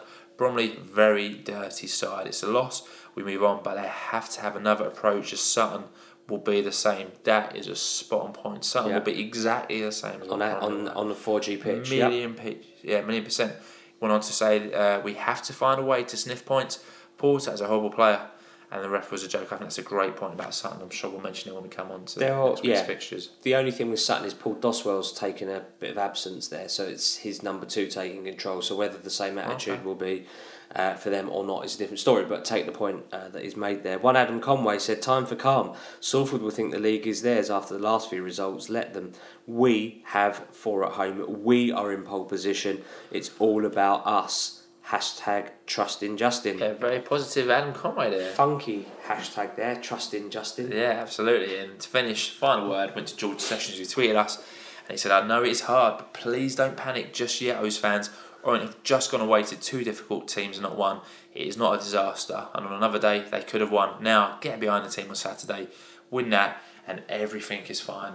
Keep the faith. Thank you to everyone there for tweeting after the Bromley game. Absolutely. Prediction League update to round this off then. Rekka Blue App, Paul Skinner 88 and Grunt the Postie, along with Ian K. Richardson, all correctly predicted the result. Um, so well done to you. But a huge well done to Vlatas underscore C, who took maximum four points for guessing the correct score and scorer. And we'll do a Prediction League table in a moment. Yeah, so that's three out of the four done now, just over the hour mark. So I'm not going too bad. So stick with us, stick with us. So Wednesday, the 3rd of April, and the Orient Outlook podcast will confirm as finalists in the Best Non League Content Creator category in the Football Blogging Awards as our road to Manchester continued. So we mentioned it at the beginning of the show. We're obviously going to mention it at the end of the show. So don't forget to vote for us in the Football Blogging Awards. And a huge thank you to everyone who has voted for us so far. We are Exactly. absolutely honoured um, to have the pure amount of votes that we are getting still coming through tonight as we record the podcast, which is always nice. Thank you to Claire Barker, who's has come through whilst we're recording, as There well as go. everyone else. This is real live recording. Thursday, the 4th of April, then Dan Happe was announced as the official Leyton Orient Player of the Month for March. That's the third month running he's taken that crown. He took 38% of the votes, just 4% ahead of Dean Brill in second place, and at one point they were both tied. Yeah, They were both neck and neck. So well done to Mr. Happe, but Dean Brill, a worthy runner up there. that's amazing. At the beginning of the season, if someone says to you, Marvin Ekpiteta's going to win two months running at the beginning of the season, and then Dan Happe's going to take January, February, March, you'd be like, these two players aren't even in the first team at this point Yeah. at the start of the season. And now they're undroppable. Yeah. Incredible Mad, way football go, goes, yeah. So, Well, season ticket update. Absolutely. Club announced they had sold 2,219 season tickets ahead of the end of the early bird offer. Incredible. which was Friday as we record now. It's already been and gone. That is amazing, isn't it? Yeah. 2,219. Um, so then Friday, the 5th of April, the end of the tax year, uh, as it is for many. Justin Edinburgh was named the National League Manager of the Month for March after the leading the O's to seven wins and a draw. So well done, Justin. Yeah, completely, completely, completely deserved there, and full of praise for his management team, which is always good to see Yeah. from Justin, as it should be. Uh, and as we've just mentioned, season ticket offer, the club put out another update and announced that now it was over two thousand five hundred. So some outstanding numbers there posted Definitely. by the club, and the club ended the day by announcing that the upcoming home match versus Halifax would be live streamed to international viewers this time for the real bargain price of a quid. quid. So well done there for the club True bargain. making it happen. I guess there's been some bad experiences with the live streaming. This is a way to kind of get people who might not be confident in that money Exactly. to spend it. So well done for getting it down to a quid, and we hope they got what they wanted out of that. Lots of international viewers. So well done there for all involved in that one. Absolutely. So moving on then to Saturday, the 6th of April. Yesterday, as we record this, the main event was Halifax Town at home, and we ran a Twitter poll before the game to see how you thought the O's would get on in this game. And after 219 votes, that's a bit disappointing. In 24 hours, 84% thought we'd win, 9% lose, and 7% for a draw. And all- as always, thank you very much for your votes. Yeah. So before the match, hundreds of O's fans queued in the cold uh, and without well, central on trains to secure Yeah. their tickets for the upcoming away fixtures for Solihull and Sutton. And well done to all uh, who continue to attend every away game. We hope you all managed to get tickets. Obviously, several reports of fans who've been here and everywhere not being able to secure their tickets for this one. Um, obviously, leaving the question: How do you prioritise four thousand season ticket holders when there's only seven hundred tickets available? I guess with the technology in place these days, or with the cost of the technology, it is difficult. I think we did have Kent on at the beginning of the season. I'm sure it was Kent who said to integrate a ticketing system or one where you do it by the barcode is probably as much money as what Macauley Bonne is worth. I remember him saying it's a lot, a It's a lot, lot of of money, money, yeah. to do, which the club don't have. But lots of controversy um, about that maybe one. there's maybe there's a way because other clubs do it on points. For, example, in the Premier League, they do it on points at Yeah. home and away. So maybe if people are buying through the club website, that there is a way of tracking that, and if you build up a certain amount of points, you get priority. If you've been to a number I think that's been suggested, but I think there's, there's already been a bounce back on that, saying the club don't sell tickets for away. Like there's certain clubs who sell their own tickets, own so you can't yeah. track who's buying tickets for what game. But I think it would definitely highlight a few improvements that probably can be made going it's a forward. difficult one because you're never going to please all the people all No, the time. Let's say 700 into 4,000. I mean, obviously, there's not going to be 4,000 who want to go to Solihull. but 700 into 1500 doesn't go. Correct. Yeah. Maths doesn't go. And But Solihull for that one, they've done their own ticket offer, which is probably why we've only got 700 tickets. So they've got their own ticket offer going on where you get a free ticket for the Orient game if you go to any one of their two games before that. So obviously it's a massive game for us, but it's also a massive game for Solihull, who at this point still have their own ambitions to go up. So they're trying to cram their ground as well, full of their fans. And on that point, I think it was. I think the reduced allocation, if I if I've heard correctly, is because that they're making upgrades to their ground for promotion, Yeah, yeah. which means that the away end is restricted. That could be wrong. That could be a load of nonsense, but that's what I, I overheard yesterday. Yeah. That, um, but yeah, you, you're absolutely right. They want to cram out more for their Absolutely, of course they do. And you can't blame them for that at no, all. not at all, not at all. But then you know you'll also get if you did it an online vote, you ballot, you'd have people that weren't online that that can't get online. So how do you how do you deal with those people? Yeah, like impossible. elderly people or Yeah. people that just don't have internet access, for example. Yeah. Um, how do you suffice those? And people turning up at sort of six, seven o'clock in the morning for, for the ticket office to open at one one p.m. Crazy, absolutely crazy. Yeah. Um, So never thought I'd see that. In, in, in we weren't getting that when we were going up for, from, from League One, and here we are in the National League, looking to up. It's just absolutely crazy times. We will see what happens with that one. Um, So the we'll team- posted. Yeah, so the team announced that Dean Brill in goal at the back, Alex Lawless, Josh Coulson, Danny Happe, and Joe Widdowson midfield, James Brophy, Charlie Lee, Craig Clay, Josh Koroma, and up top Simpson and Bonne. So on the bench, Sam Sargeant, Sam Ling, the JMD, James Dayton, and the Ginger Messi, Matt Harrold. Josh Koroma returned to the starting lineup here as Marvin Ekpiteta misses out as he serves his one game ban following his sending off against Bromley in the week. Sam Ling, Jordan Maguire Drew, and Matt Harrold are all uh, back in the matchday squad and all been named on the bench. Yeah, I like that one. Lots of options on the bench Yeah. as well. Lots you can do with that team. I like it. 4 4 2 for me, as I expected. Obviously, only having two of the four centre backs available.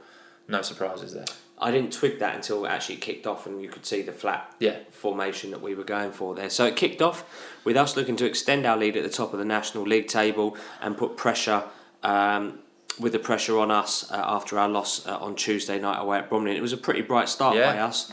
Uh, Josh Koroma, uh, his trickery forced the corner in the first minute, and following this, it was Josh again as his shot forced a good save from Johnson. And we went really close. A minute later, it was Craig Clay's shot was just wide. We continued domination as Koroma's weak shot uh, was comfortably saved. So quite a bit going on in the first five minutes there. Good start. Koroma looked very lively on the right hand side, very up for it. Every time he's getting the ball, there was three of them going to him, and he was just finding the space. And he forced Johnson into a good early save, but he was well up for it, and you could tell it was going to be quite an open game. I thought at this point, and then completely against the play, Halifax took the lead in the ninth minute. Is he ever dangerous, Kosylo? I mean, we've been mentioning this guy for at least the last eighteen months since he came to Brisbane Road on that The first time. cold night about us. 18 months ago under Steve Davis and made our defence look absolutely shocking. Yeah. He got in behind Coulson. He had so much time on the on his left, on our right. I think that's probably down to Lawless being Moving caught out and just yeah. not being a trained right back against Agree. one of the best left wingers in this division, I would say there. So Kosylo had loads of time, drove into the box, nobody went to him, he shot, smacked the post, ball came out to Duku. His first effort was cleared off the line by Lawless. Lucky Lawless didn't handball that because had he done that, he's going off and they're getting a penalty. But Lawless managed to block it, but not well enough as the ball came back to Duku and it eventually went in, prodded over the line, and it was one of to Halifax. And we were all sitting there stunned. I was like, flipping heck, what's going on here? Yeah, What is going on here? Weren't They've we had all? possession and they've had one chance and scored one goal. Well, we all, We when, it- couldn't clear when the luck's going against you, it it's going against you. And to be fair, they've hit the post, had it cleared off the line. It's probably just desserts that the ball finally For them, yeah. went over the line. So 1 0 down and some pressure from the O's. Sees two Halifax players booked for nasty challenges. There were a lot of challenges at this point flying in. So two nasty challenges. Koroma also was shooting on site to the frustration of some fans, I would say, from where I was. So I was in the gallery for this one. And it was Josh again who had an opportunity with a free kick following a foul on him. He really should have crossed it into the box. Really good position. Went for goal. Miles over into Rosette. So poor from him. There was another wasted chance with everyone in the box. Especially when you've got your Coulsons who are on a hot scoring run of form and When Big you've got Dan Happe. people. Yeah. It's a why, bit of a why, waste why shoot? Put it in there. And let it ping about if it has to, and let someone get a toe poke on it. Yeah. And, and, and put it in. Uh, 23 minutes for the umpteenth time. Josh Koroma is fouled as Halifax are doubling up on him. He finally gets a free kick, and he's going mad at the officials all the time. He needs to keep calm. A little bit.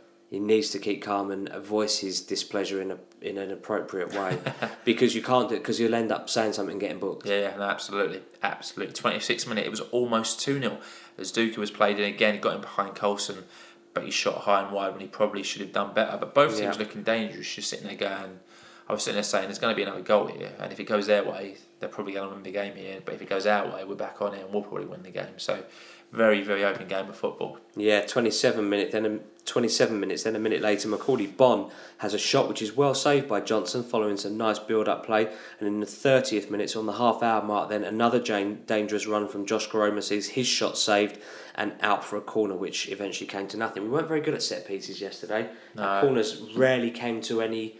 Uh, came to anything dangerous. I think that's What bit wasted. I think a major point in that is you haven't got Jobi. The quality of Jobi swinging the balls in where he's putting them on a plate. Yeah. Maybe you're right. 34th minute, more pressure from the O's. This time, a decent curling effort from Charlie Lee was well saved, following more build up play, which was neat. Yeah. And then Justin switched Brophy and Koroma onto the wings, which is quite a clever thing Done to that a few times. Yeah, to see if this could bring a change of fortunes. And in the 43rd minute, another poor challenge from Halifax. This one in the centre circle. See Staunton get booked. So they were going very hard, very fast. We knew we was having a right tussle here. We knew this wasn't going to be a walkover. And now we're going to be very physical in this one. Absolutely. Two minutes of time added on. Uh, in the first minute, Devante Rodney picked the ball up on the edge of our box. Nobody pressured him. He had all the time. Uh, turned, curled a superb effort past Dean Brill, and it's 2 0 Halifax. Really good goal, that, to be fair. I'd be very happy if we'd scored a goal like that. Um, he took it well, but we backed off him. correct. We let took him. it well. We You backed off that. him. He had a great angle. No chance for Brill. And you know who Devante Rodney plays for. Know who his club Yeah, is. Salford. Yeah. It was on loan to them from Salford, yeah. Couldn't even write it. So at this point, you're going, you know, we can't be doing an Orient, or we are doing an Orient. So all sitting there disappointed. But just as we were all waiting, the half time whistle with bated breath, the final minute of added time sees a lifeline for the O's as Josh Koroma pulled one back with a superb effort as he cut inside the edge of the box, smashed an effort into the top corner. I think the keeper got a hand to it. I think the keeper got a hand onto it on the bar and it bounced in. I've I not seen no- it back. I've got no idea because I was making a note back. for Devante Rodney's goal at the time, so I completely missed that goal. It was a great goal. Right, He hit it really hear. well. I think the keeper. So I I think hear. the keeper got a hand to it onto the bar and then it went in Went underneath right. the bar. I think the keeper took a knock in getting there. But I, I, had great, good. I had a great view of it. That Johnson, I thought he, we all thought he was really good. Oh, I, Actually. I thought he was alright. I thought Came out. I thought he was suspect at points. Okay, It's different. It's, it's, it's funny, isn't it? How Yeah. different you can see the game. But great goal. I think Josh fully deserved his goal on the Yeah. basis of his first half performance. So the halftime whistle went with the O's with a bit of a lifeline. yeah. Um, another disappointing half with lots of possession. We created a number of good chances too. Halifax have clearly done their homework on us. Yeah, absolutely. I saw a good tweet from George Sessions that was worth talking about. So George says, "What a bizarre half! After eight shots, the O's finally score through Koroma, but they trail after goals by Duku and Rodney. This is not over, and the fans can sense it. So Yeah. yeah, absolutely tense and out. So five thousand four hundred fifty-eight, with one hundred and eighty-four away fans making the journey. I got to say, the central line being down, I think that's a superb That's an awesome, awesome I think turnout. that's fantastic, fantastic. And I got parked pretty easily as well. I was very, very pleasantly surprised. You've got a very good space, Mister. I did. Second half kicked off with no changes for Orient. We started sharply again, attacking the Halifax goal on the edge of our seats in the 50th minute as a superb Joe Widdowson cross caused havoc in the Halifax box. James Brophy's shot was saved well by Johnson as Simpson was on his toes, ready to pounce on Yeah. Lisbon. Seen them spilt them shots. Yeah. Um, that's why I thought Johnson was, was doing pretty well. He, he held on to balls that I've seen other keepers just sort of parry into into a striker's path and an easy tapping.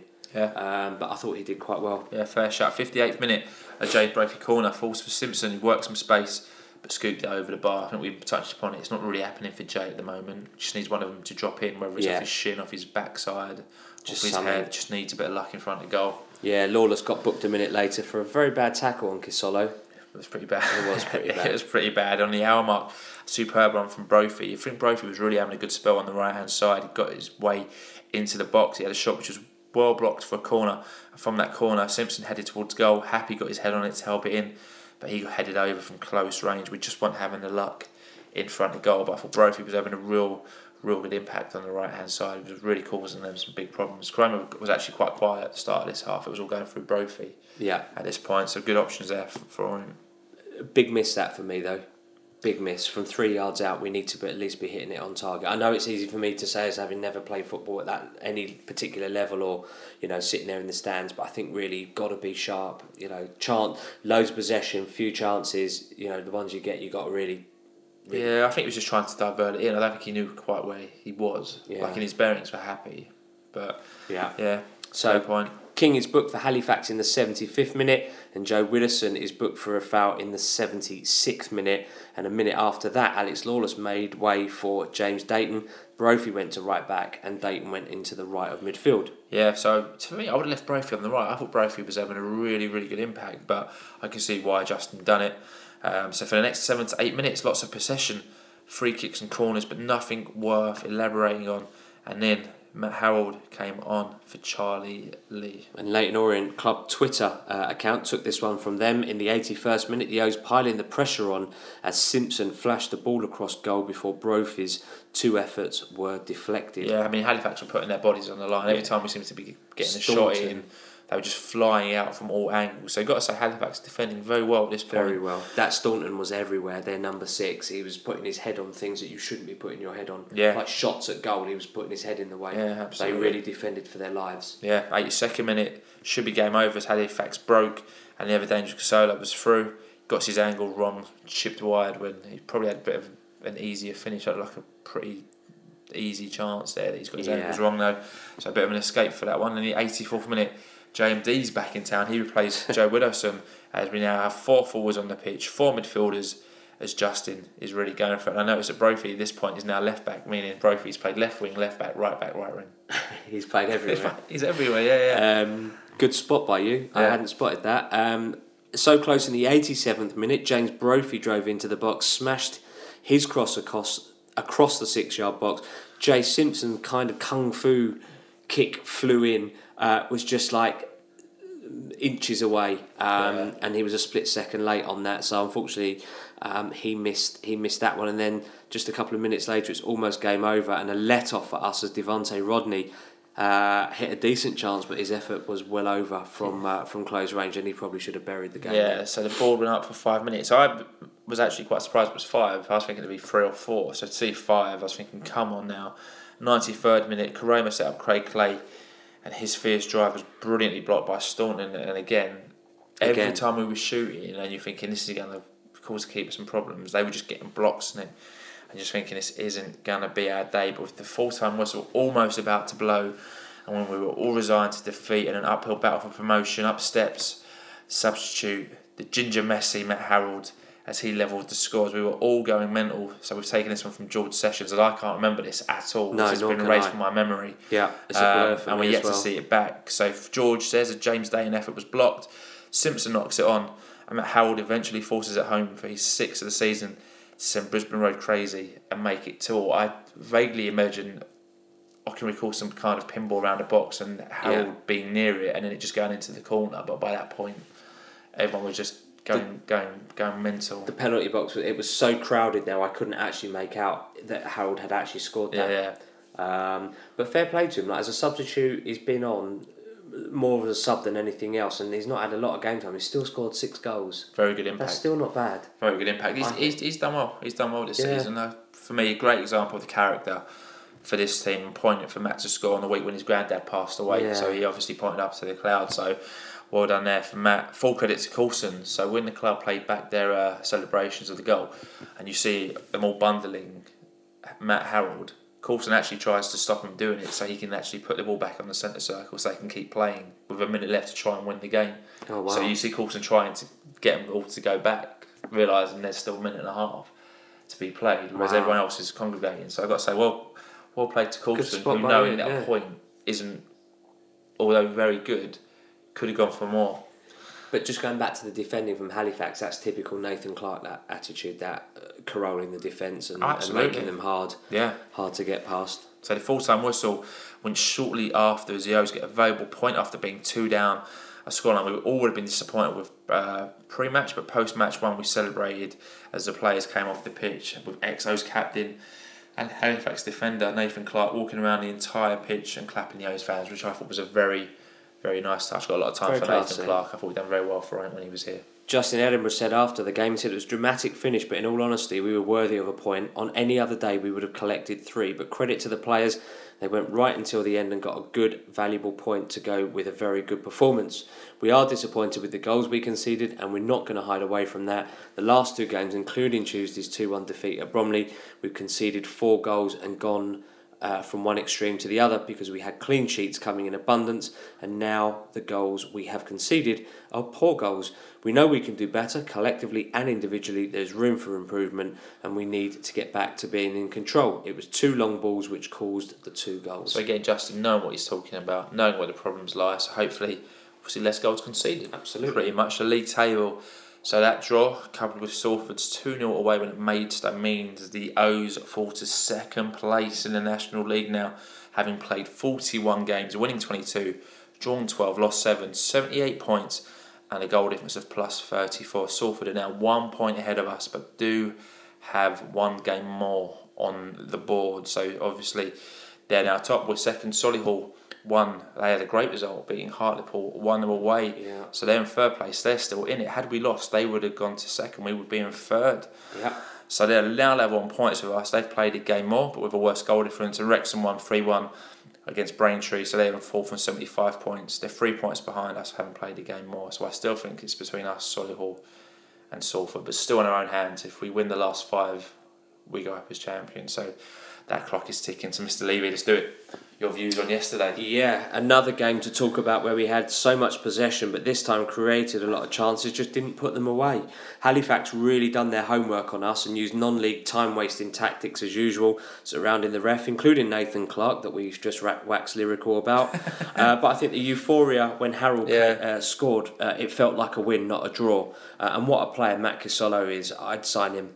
We, we've said this. We've said this about signing Kosylo, but every time we played Halifax. But yeah, yeah, good point. No, he's, he's a he's a good player, worth signing. I know we've got an unfortunately, or fortunately for us at the moment, we've got an abundance of attacking talent, um, and I'm surprised that no club has come in for him and and, and, and taken him. Um, their number six, Staunton, great player. I I thought he did very very well. Yeah. Headed the ball off the line. Generally was superb for his team.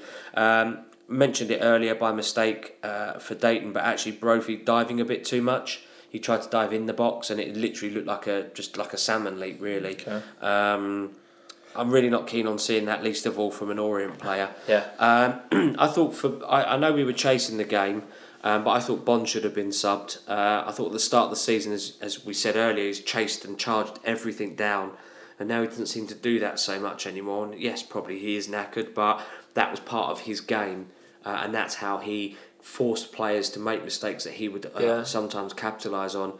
Um, so his game has changed a lot. Maybe that's just been cu- cultured out of him. I think Justin, uh, if I remember rightly, had said in post match that you know they'll uh, you, know you, use your running around efficiently because otherwise you're going to knacker yourself out. Um, so yeah, and, and it's been asked before, like when was the last time he sort of really scored in open play rather than a penalty? Yeah. Would have changed Koroma for J and D around the sixty-five minute mark. Again, I know we were chasing the game, but I just don't think it was his game. He got frustrated quite quickly at times. You, you could see he was starting to lose patience. And it's been a tough couple of weeks. I think the team will be disappointed with five points gained in the last four games. Um, if one or more of those was a win, obviously we'd be top with a game in hand. But you know we've got EC up next. That won't be an easy game, um, but something we've got to get something from. Yeah, cool. Your views? I thought it was an enjoyable game actually. I thought we deserved something out Yeah. of it. I think you know two defensive lapses of concentration cost us, and if you I think you defend like that at any level, I think you're going to get punished really. Um, I thought we looked very dangerous on both wings going forward, especially in the first half. And Koroma's goal on the stroke half time is probably the game changer. If you're going at two 0 down at half time, it's a completely different team talk. Whereas two one, you've got something to Yeah. to aim towards. What Halifax defended really well. And another day, I think we might have scored another another couple. But credit to Howell popping up, right place, right time, does Yeah. what he needs to do, get an equaliser. And that point could be the difference between going up automatically or going in the playoffs. That could be massive. For Koroma, I know you said you would sub him. I thought he'd, he'd done excellent. I thought he was a threat the whole game. I think he has to learn to pass a bit better. Yeah. About his final decision making. I thought Brophy was superb on the right as well. I thought it was really good uh, and doing what we need him to do. Running defenders. I thought Clay was also excellent. Think I've said it before, and well, earlier in the pod, but I'm not sure if Simpson and Bonne at the moment are fully connected. Maybe they're too similar. They both drop deep, and they both look ahead for someone making the run. But they're both not doing that because they're both dropping deep. So maybe one needs to go on the bench as the impact sub. Probably a fair result, I think, to all. Both teams probably deserve the point, but very frustrating. But five games to go, still in our hands. And even though it was a draw, I think you touched upon it. If it was like a win due to the last minute nature of the equaliser, spring on the final five. If we win those, it doesn't matter what Salford do. It doesn't matter what Solihull do. Just win those final five, and we go up as champions. But easy for me to say. So those were our views, your views, and so we're going to go through two emails that came into Orient Yeah. Outlook podcast towers. You Very can email angry. us at orientoutlook at outlook.com. You Glenn can. Bevan was very angry. He said, utter capitulation. Charlie Lee is an absolute passenger. Should never wear an Orient shirt again. The cheek of him throwing his arms up in the air, moaning all game at the players around him. The players that got us to the top of the league. Absolutely disgrace. If he starts any of the last five games, we've got no chance. So very, very animated Glenn. They're not happy with Charlie Lee at all. I thought Charlie Lee had a, had a decent game actually. I do as well. I, yeah, I don't agree with what Glenn said there at all, but that's the whole point of a football game. It's it's all based on opinions. Yeah. We've had another email um, that came in from Chris Wood, who said, "I don't know if it's better to be far away and watching the BBC website and Twitter to find out what's happening compared to being there and actually watching. I think it's probably both as bad as each other. I do know that other than the 55, 56 and 69, 70 season, all the Orient promotion seasons went down to the wire. I was there on May the 3rd, 74, when Jim Coombs um, saved a shot from Mickey Bullock at the end that meant Orient stayed in Division 2 rather than reach the promised land of Division 1 with the big boys. I remember not leaving Leyton for some time after the game before going home to Woodford. It was not a great feeling. The aim of this season will be achieved either on Tuesday by not losing to Eastleigh or soon after of being in the playoffs. So this season is a success. We've just had a run of eight wins on the trot. I know not all the league game.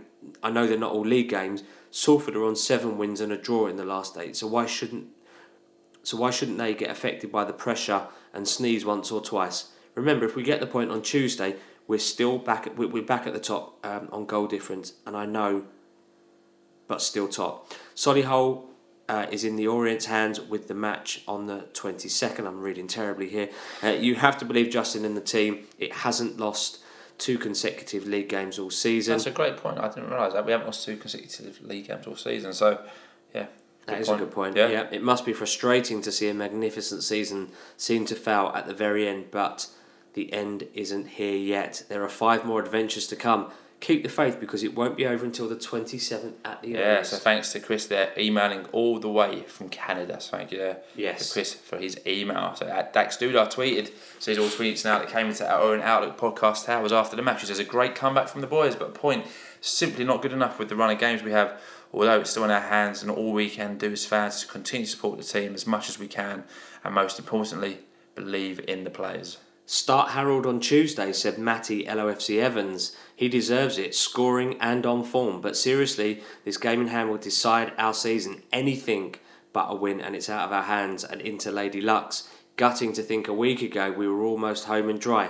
Now it's tight, like a duck's backside. And also, if we draw on Tuesday, we do go top on goal, Goal difference, So yeah. a draw might not be, why not being the best result, won't be the worst result either. Yeah. And Reece Sue, is not even close to being good enough. Appalling defending for the goals. The four players need to take more responsibility by finishing their chances. Hal Simpson got 90 minutes is beyond me. Harrold did more than him in 10 minutes. I think a lot of people start saying Harrold should start. For me, Harrold is better utilised off the bench. He can change your style more with Harrold.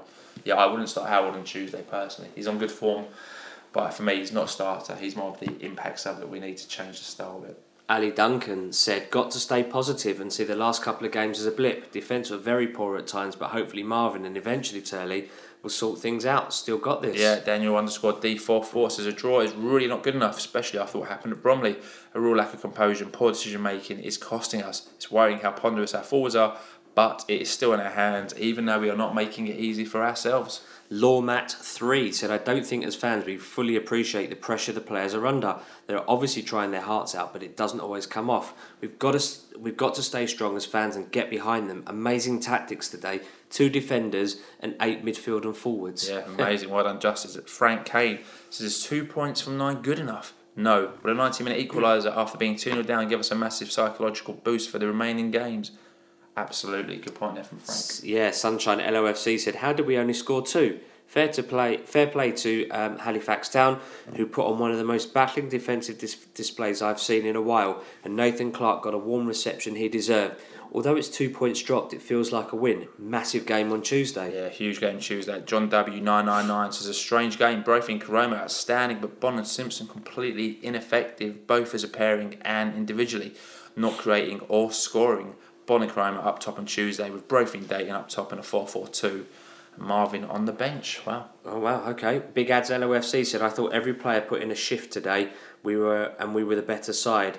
Not the result we wanted, but the desire is there. On to the next big game. Yeah, all big games now. Ian Tasson yeah. says, I know we're not supposed to criticise, but Bonne and Simo barely had a kick between them, and it's been like that for weeks now. We don't have a goal threat. Yeah, so maybe do you play Koroma up front and put Dayton on the right hand side, or Brophy on the right hand side, and if Jobi's back, put him on the left, and bench Simpson or bench Bonne and go Koroma up top. Yeah. All options we do have. So Justin Depend, has got options. Depends what you're scouting on um, on Eastleigh. Because if you're going up against big defenders, yeah, you don't really want to go. Possibly. But you might want to target man. You might want that Matt Harrold up there, yeah. um, or, or, dare I say Alabi.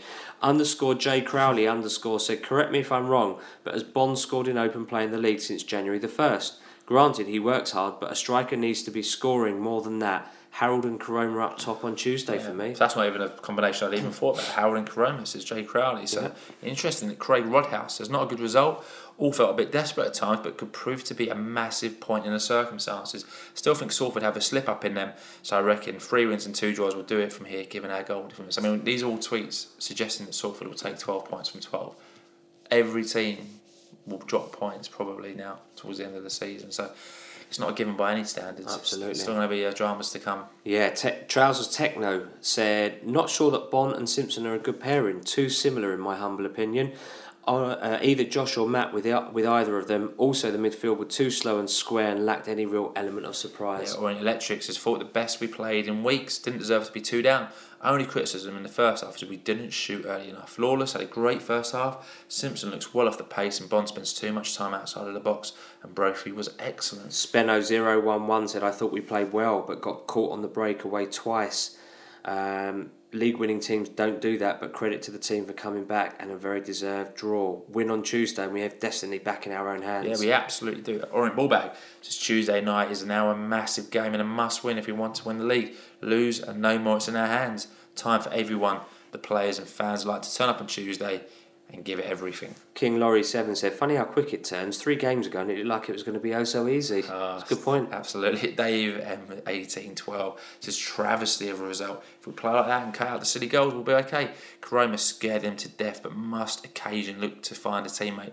So keep calm and keep the defibrillator handy. Very good ending to that tweet. Leaking No Noise tweeted in saying that uh, thought that it wasn't going to be our day. I couldn't find much fault with our play or tactics, but they were better organised than expected, and I was counting the amount of blocks their defenders made. We definitely deserved the point and maybe more, but it's still in our hands. That's a very good tweet. Very good tweet. Tommy Atkinson six says, of course we all wanted to win today, but to bounce back and not lose has also got to be a huge positive. It's all very possible to finish first and I said the same thing after Tuesday's game, but we all need to get behind the team and get over that line. Reedy QB9 said, Not the result we've wanted in the last week, but yesterday was easily the best attacking performance in weeks.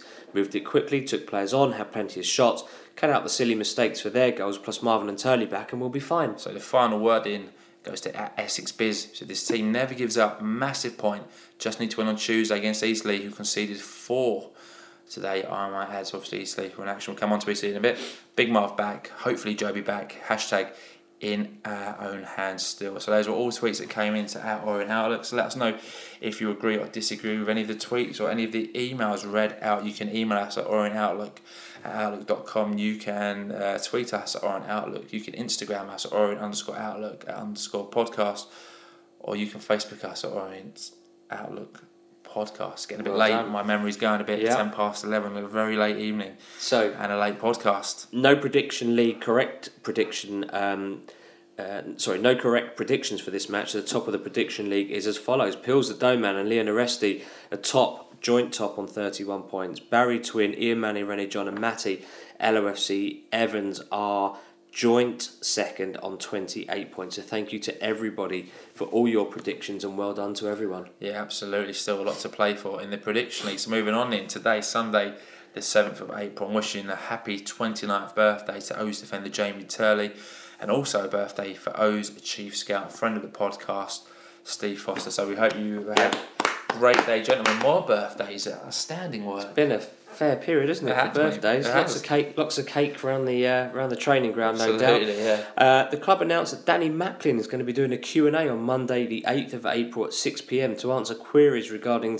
uh, ticket sales and season tickets. Yeah, I've got to say fair play there for Danny for coming forward. Plenty, plenty of CEOs probably wouldn't be doing that on Twitter following what happened at the weekend with the Yep. queues. So all you can do is commend Danny there. So last uh, point to wrap up the two weeks that were the ladies team were in action today and lost in the league four 0 away to Enfield Town. So unlucky ladies who had recently had a very good, Good form, set of yeah. results. So after one hour thirty nine minutes. 11 minutes past 11, I think it's time to wrap up this bad boy. It absolutely is. It's been a huge one. So, fancy football will start with then Tolu Sangawawa still leads our podcast Fancy Football League with 1925 points, well ahead of Sam Massingham, now in 18 second place with 1848 points.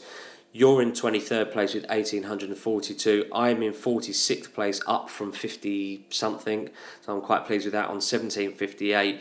And we're both fighting to make the other one pod in their pants. Yeah, the pod in the pants. Uh, it's going to be me, so I can see that. I'm not going to make up like 84 points Oh, that's very de- five that's games. very defeatist of you, but hopefully you're right. got a good team. Hopefully you're right. So, have you, So- mate. So have you. So that's the fantasy football dream team update. I rocking back leads the Orient Outlook podcast dream team league on 1985 points.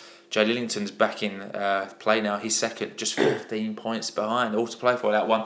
I'm in 16th place. Paul, you're in 31st place out of 112 players. So And it's worth adding that bad. both leagues have still got games to play and points to be added. So this is as it stands Yeah. as we record tonight. So positives and negatives then. Yeah. Um, I'll kick off with the positives then. Win our game in hand and we'll be top of the league. I think that's huge. I think there's a lot of tweets that we just read out saying it's a bit defeated, Salford are going to win the league, blah, blah, blah. Win on Tuesday, completely different. Back in our hands. Win on Tuesday, win on Saturday. The podcast next week sounds very different with three games left to go. Yeah. Still in our hands, mate. Yeah. Absolutely. Um, and two of those come in quick succession over Easter. Yeah. So uh, Dean Brill's kept 21 clean sheets this season. Phenomenal. Phenomenal. Can't remember the last time we've had that many clean sheets. I'm sure a stato out there might know. And obviously the huge season ticket Yeah. sales. Million percent. Good positives. Negatives. So I'll start the negatives in. Injuries. Obviously, over the last two weeks, we're talking about losing Jobi McAnuff, who's our captain, our leader. Vital to have him on the pitch, and also Jamie Turley, who's done exceptionally well since he's been here. Second negative, only picking up two points from the last nine. So we covered obviously four games, so five points from the last twelve. You know, two draws and a loss against Barnet, Bromley, and Halifax. Is that good enough at this stage of the season? Although the performances haven't been too bad, the results haven't gone our way. Uh, and, could be crucial. arguably that's not good enough, is it? No, If no, not if you're going to. No.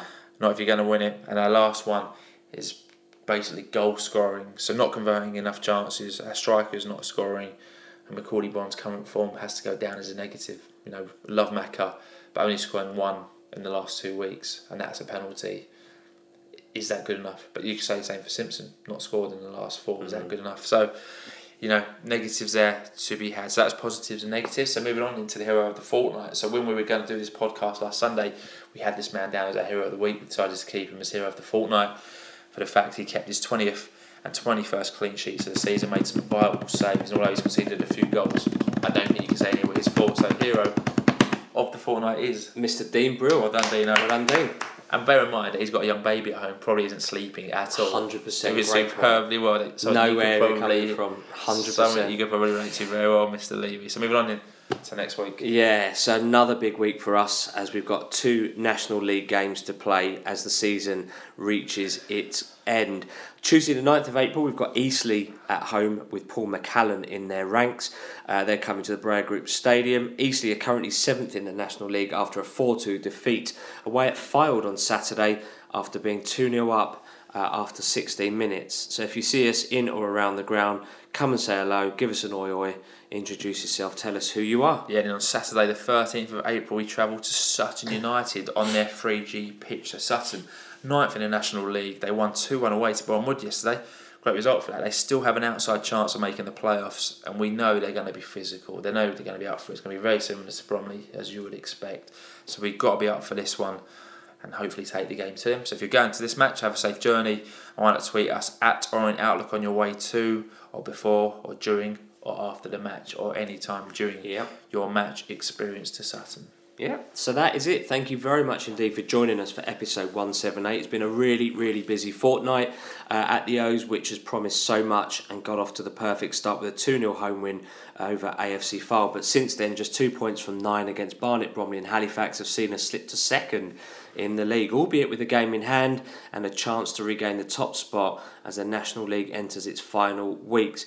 Been a big injury losses uh, as we lost Jobi and Jamie Turley, but it's still in our hands. We can still do this, and our support will be more vital than ever. So let's get behind the boys this week and cheer them on to victory, win our final five games this season, and celebrate promotion back to the promised land of the Football League. Yeah, so we'll be back with episode 179 next week with all the information and views that you could ever need. Hopefully, talking about two wins, six points, and being top of the league. So, if you listen on iTunes, please subscribe, give the podcast a review. Not many reviews over the last fortnight, so they've kind of not been happening. So, come on, let's get more than 54 reviews, let's get them up. So, if you're listening on SoundCloud, tune in and Stitcher, add us to your favourites, and that way you'll have the podcast available as soon as we upload them. We're now available on Spotify, so give us a follow on Spotify, and those podcasts will be straight onto your device. And if you have an older relative, a loved one or a casual fan joining you at Wembley. We know they're out there, the casual fans, because we've sold loads of tickets. So if you've got a mate who's going to Wembley with you and they're trying to get into Orient, tell them to listen to the podcast to get them prepped, give them